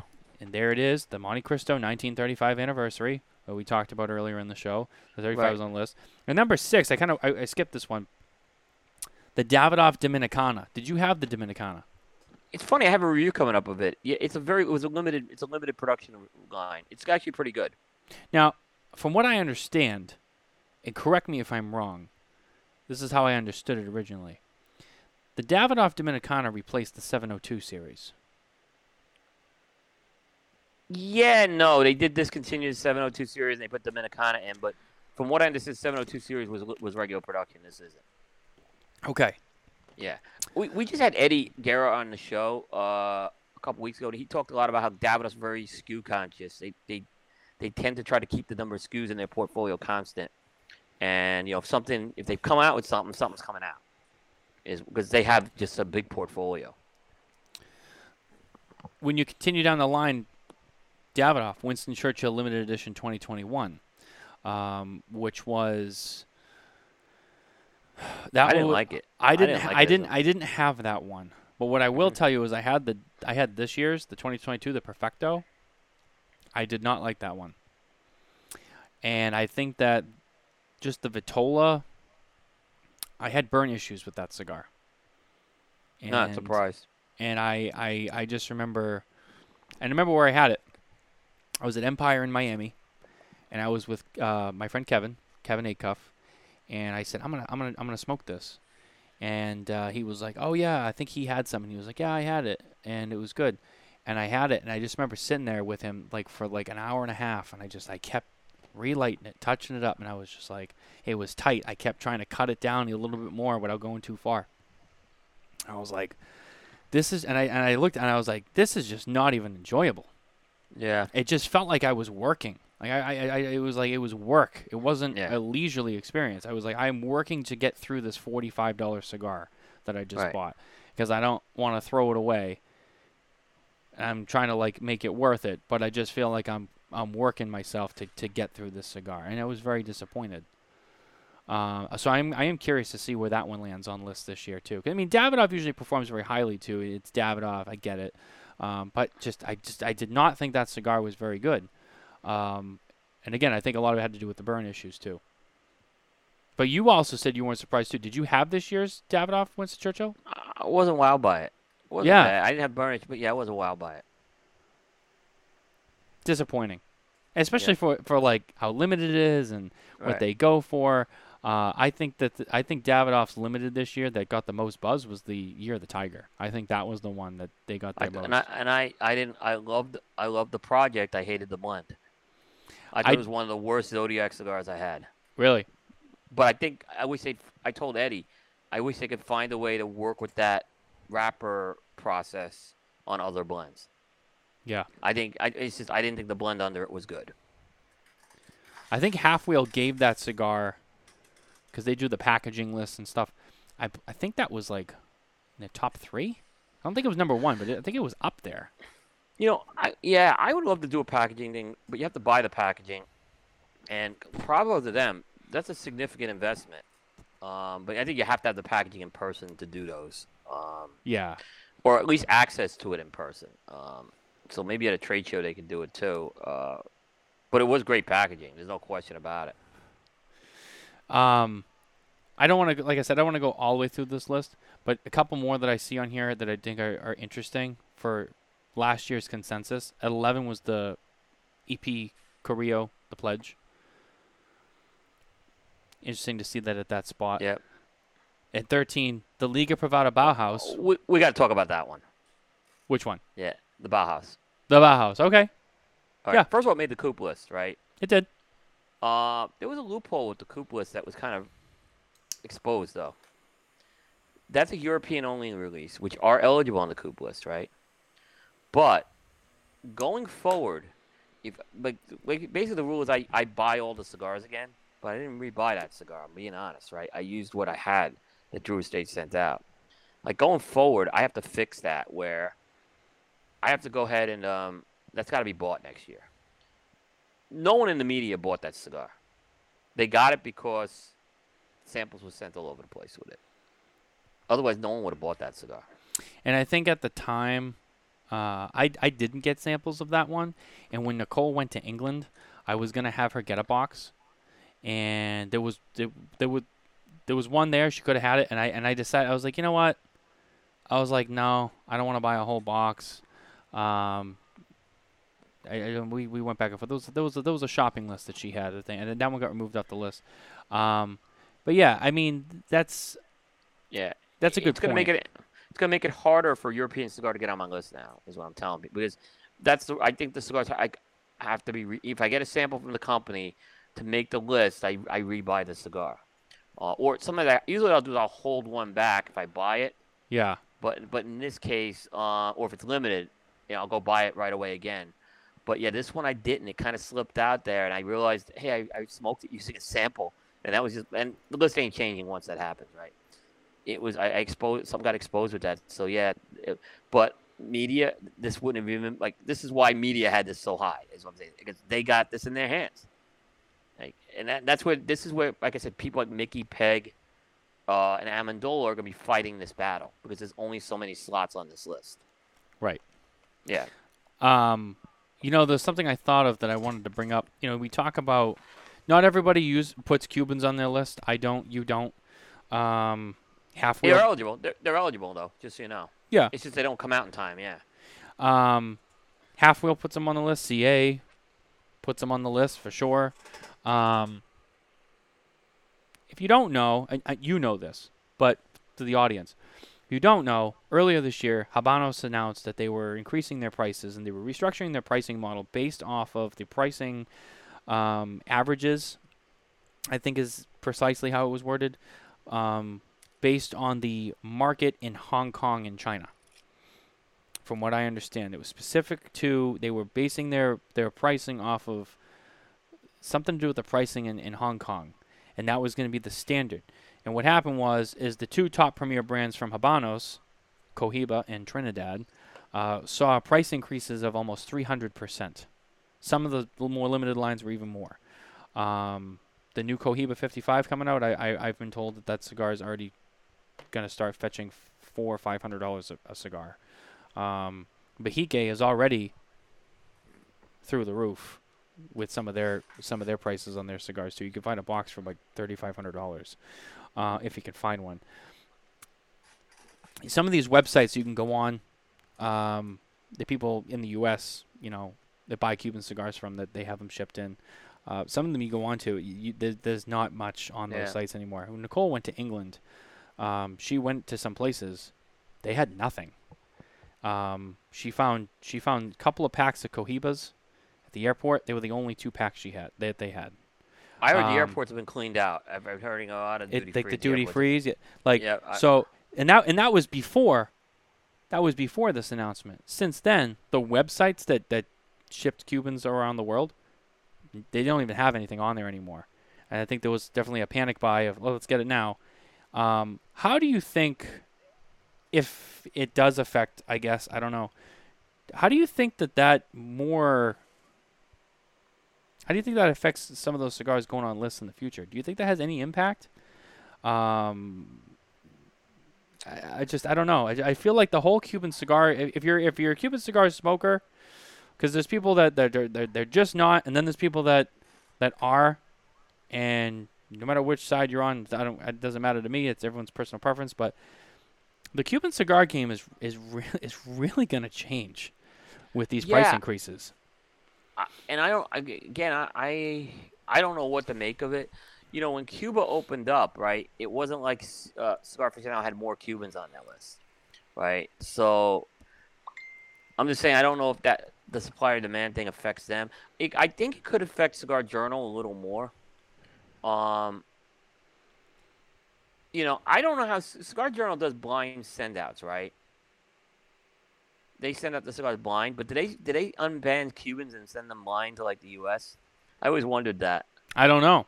I don't know. I I don't know how to do that either. I, I'm just asking, but because if they're if they're sending the cigars out, they got to be able to import them.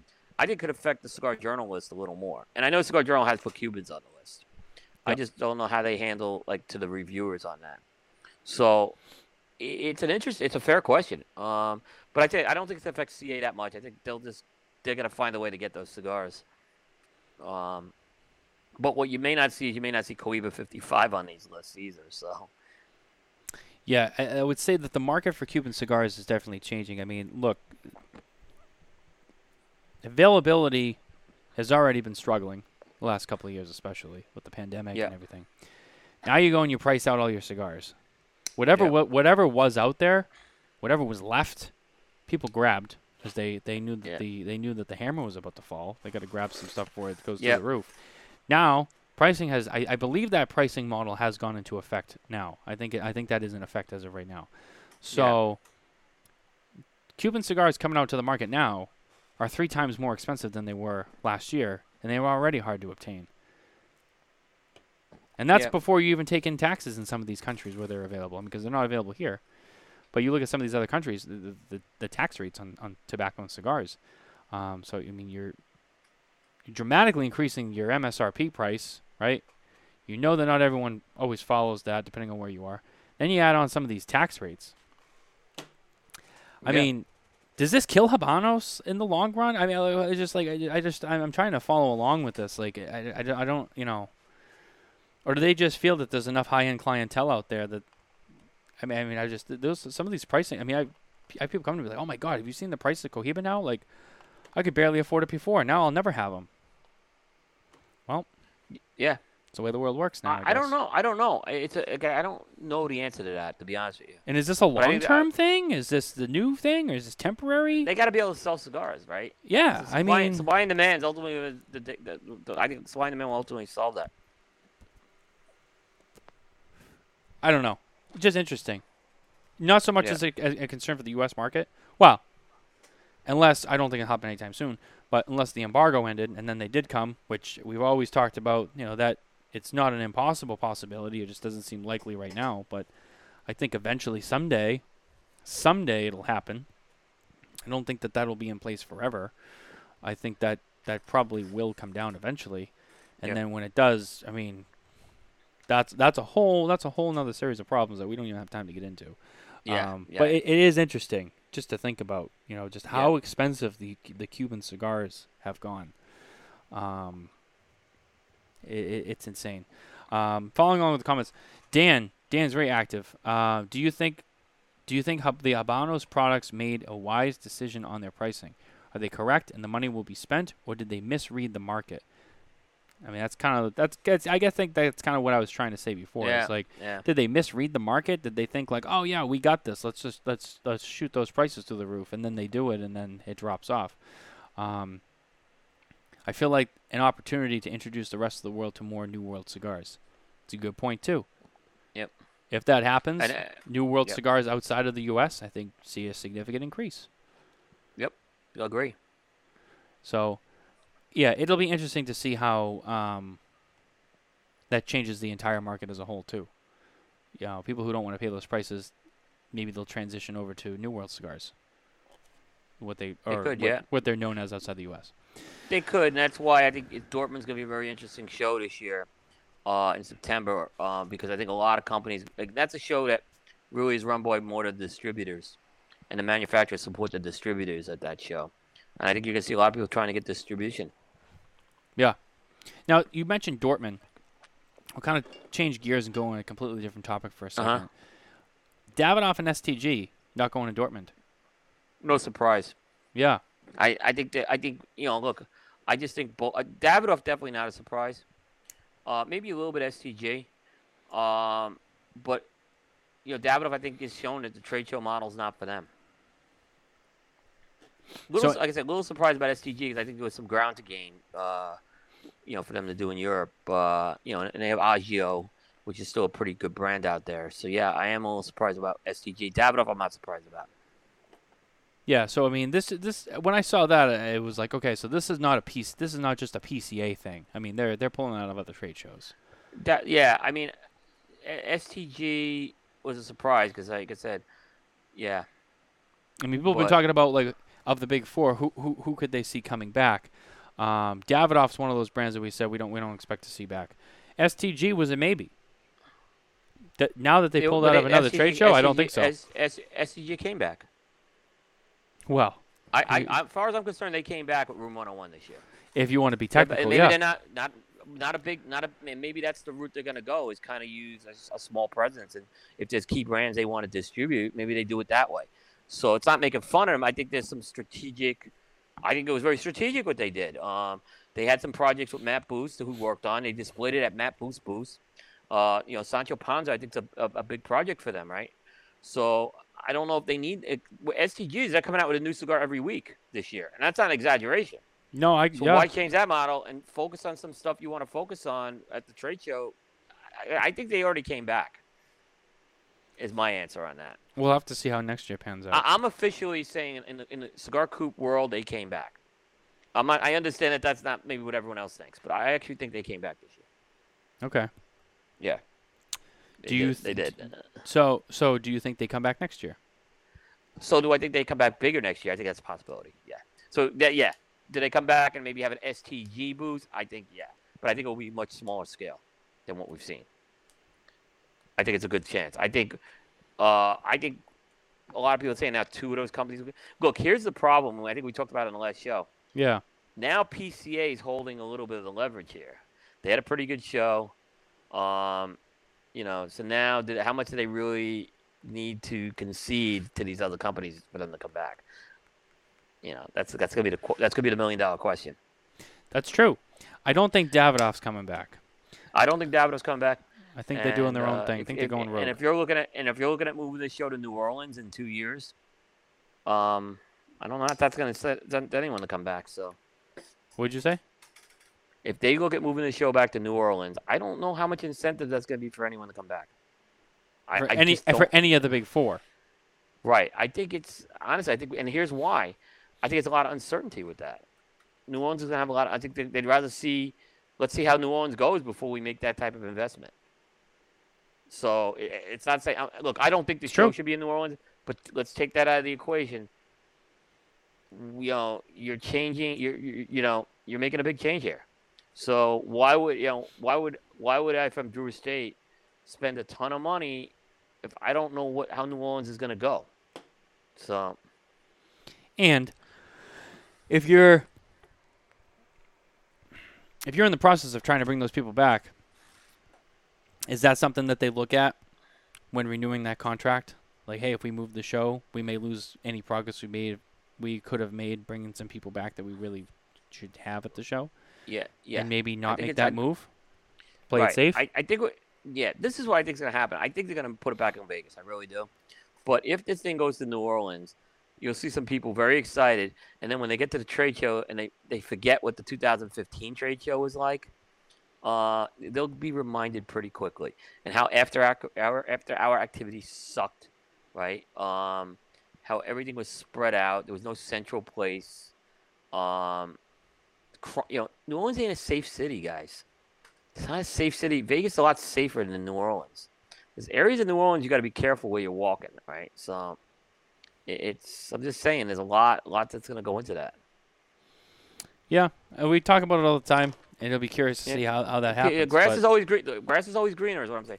Keep the show in Vegas, guys, unless you know especially for a city that doesn't support us at all. Like like they've totally tried to implement prohibition on our products any way possible. Why are we giving? Why are we rewarding them with our Super Bowl? Right? Yeah, why give them the business, when- right? When when LA couldn't keep their football teams, LA didn't get any more Super Bowls till they got till they got a football team back. So it's the same analogy. I don't think we should be doing business with them. Right. Yeah. It's a good point. It's a fair Yep. point. Yep. Um, the hour forty-five mark. Yes, I'm, I'm, gonna- I'm gonna throw the I'm gonna throw the ball in your court. If you want to mix it up, anything you want to cover before we wrap up the show tonight? Let me ask one question. And if we talk, I forget if we talked about this on the last show. Okay. Did you notice that there was certain booze that the online media really ignored this year? You did not ask me that question. Yeah. I know it's PCA talk, but it was something that it's coming up in my editorial, so I'm previewing it. a little. Because I think I have some thoughts on how online media as a whole covered the show. And the fact that I saw very little coverage out of Oliva was incredible. No one covered Oliva except for me and Charlie. And I was I was flabbergasted. Is what I'm just saying to say the least. There's just there was just no coverage. It was think about it. There was no, and, and by the way, they had a lot going on, and they they and Olive has always been a very helpful. Now, I'm gonna take you out of this, Matt, because you had some issues, unfortunately. So you know you, you couldn't cover everything like you wanted to do, right? Oh yeah, I But know. there, there were, but there were, were a lot of other brands, and I'm not trying to disparage a small brand, right? But there were certain small brands that made no attempt to contact us throughout the year, right? Insisting on just only dealing with half wheel, and then they're begging us to come to their booths, right? And I saw those booths being covered. But again, Oliva, who was very helpful at the booths, by the way, they had people willing to help us and talk to media. Um, Oliva was practically ignored at this trade show, and I don't understand why. To be honest with you, I haven't noticed because I haven't really been looking at everyone else's coverage. Okay, Because I'm it hasn't come. It hasn't come up. like, No one's talking about Oliva on any recap shows. but now that I'm, I'm the thinking only one talking about Oliva at a recap show. Yeah, now that I'm thinking about it, you're right. I haven't heard much about Oliva. Yeah. I haven't I really thought about. I haven't really thought about this topic because I don't know. I just haven't Yeah. thought about it. But now that you say it, now I'm thinking. I'm like, hmm. Yeah. Yeah, there's some names I haven't really heard people talking about. Yeah. It's just there was no, now. Padron, there wasn't a lot of booth coverage of Padron, but there was some. We covered the Padron booth, but we didn't get. To, we couldn't interview George, unfortunately. It was, he was a lot. It was a lot harder to get to George and Carlito this year than last year. It, it just was. Right? Understandably so. Yeah, understand. No, and very few people got to him, right? But we still covered their booths, right? Um, so I don't. It was just something I was looking at. And I'm like, well, why? Why is this like? Why is online media paying more attention to like? If I say a name, I'm gonna get in trouble, right? But because I don't, I don't want to disturb. But yeah, why? Why is that going on? And like I said, Oliva, a company that I think um, should absolutely be getting coverage, especially there's a, eh, a lot going on um, with that. It, it, it's not, and um, I had a you know a, I here's a couple of others. La Aurora, no coverage for La Aurora this year. Yep, you're right. Uh, I yeah, haven't heard so anything about La. Aurora. You and I and Charlie were the only ones to cover Ashton, as far as I know. You did cover Ashton. Like, We did. We were the only nothing. Ashton, Ashton had more going on than people think. By the way. They did.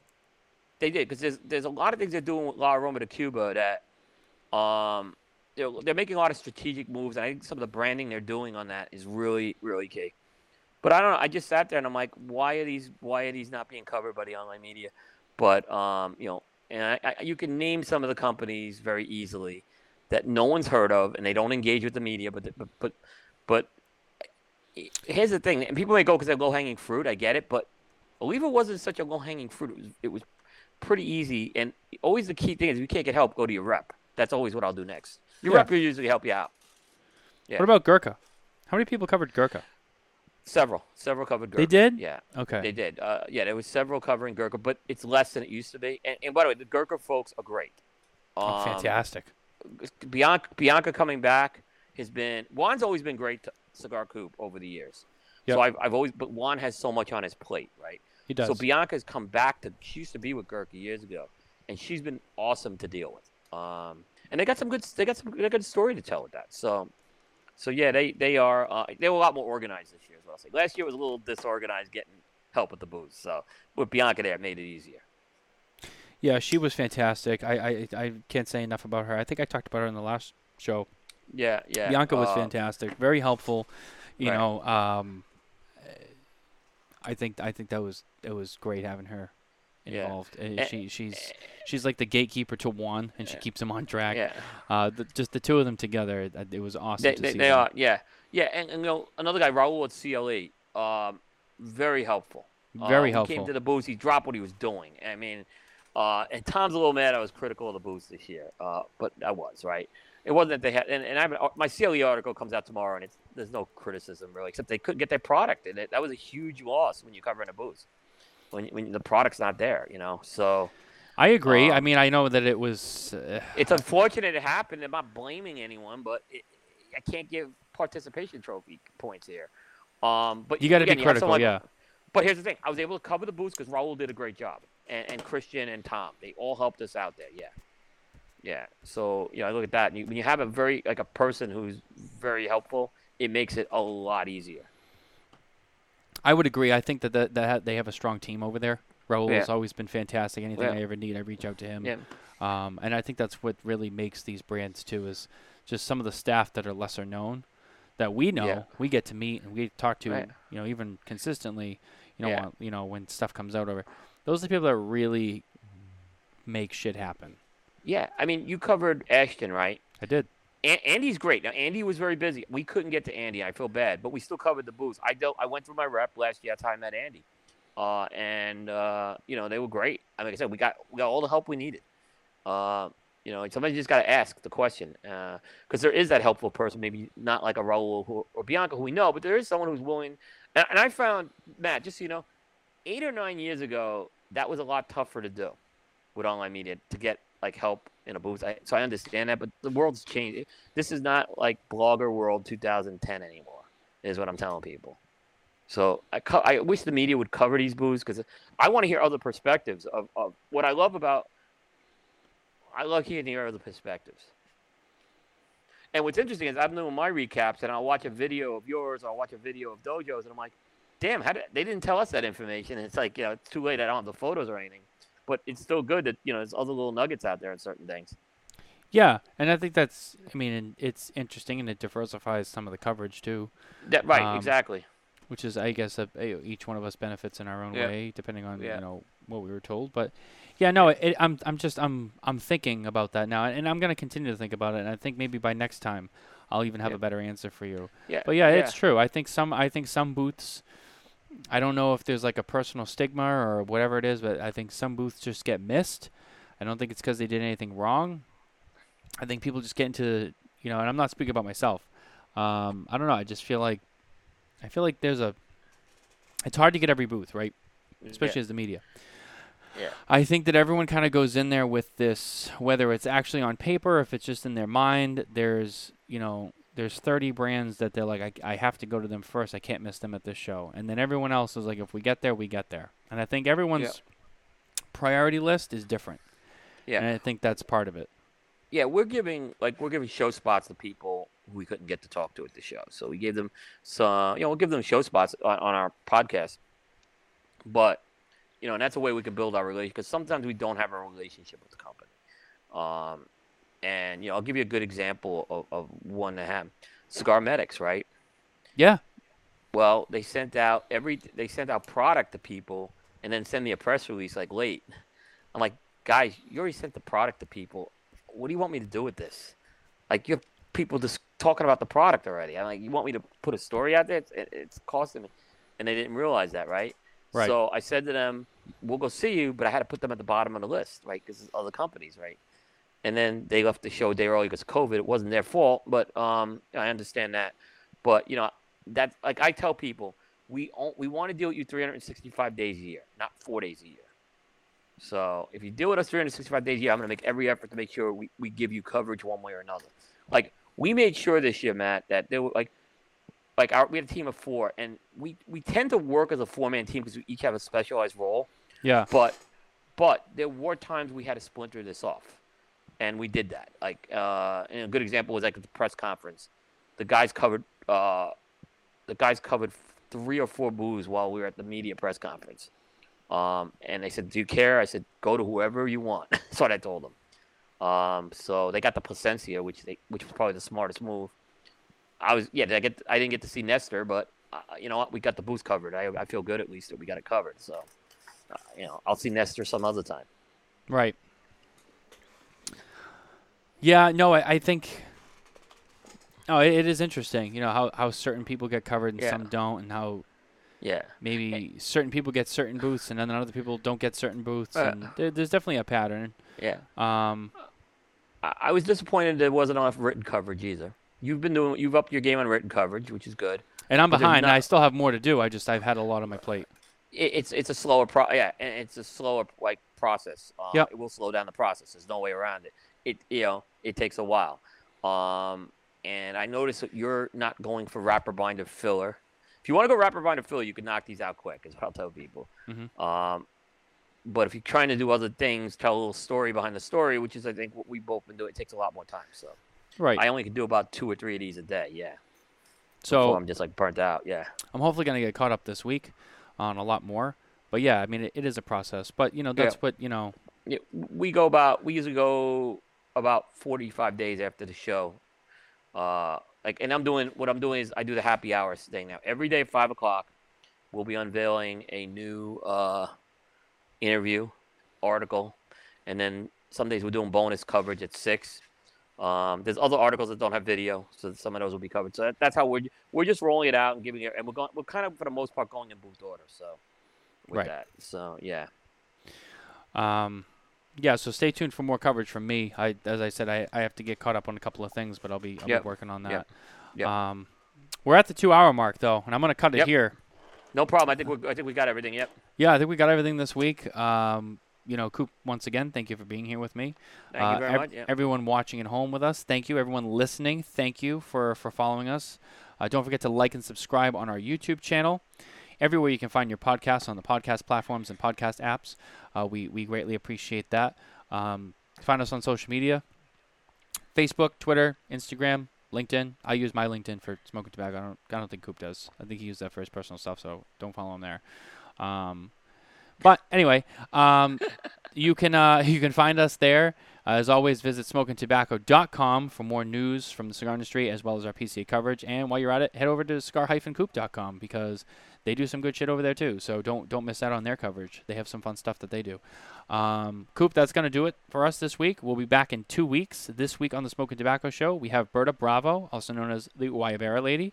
Oh, she's um, awesome. Oh, she is- Wow, that's a good. Yeah, I like her. Yeah, she is. She's awesome. She's sweet. We're gonna kind of mix it up a little bit, uh, go a little bit different direction in the uh, in the cigar conversation, and uh, so so tune in for that. It's always nice to have another sister of the leaf on the show, and um, that's gonna do it for us this week. Yep, sounds good. Thanks, Matt. Thanks to our audience. We'll catch everyone next time. All right, guys. We'll see you next time. Take care.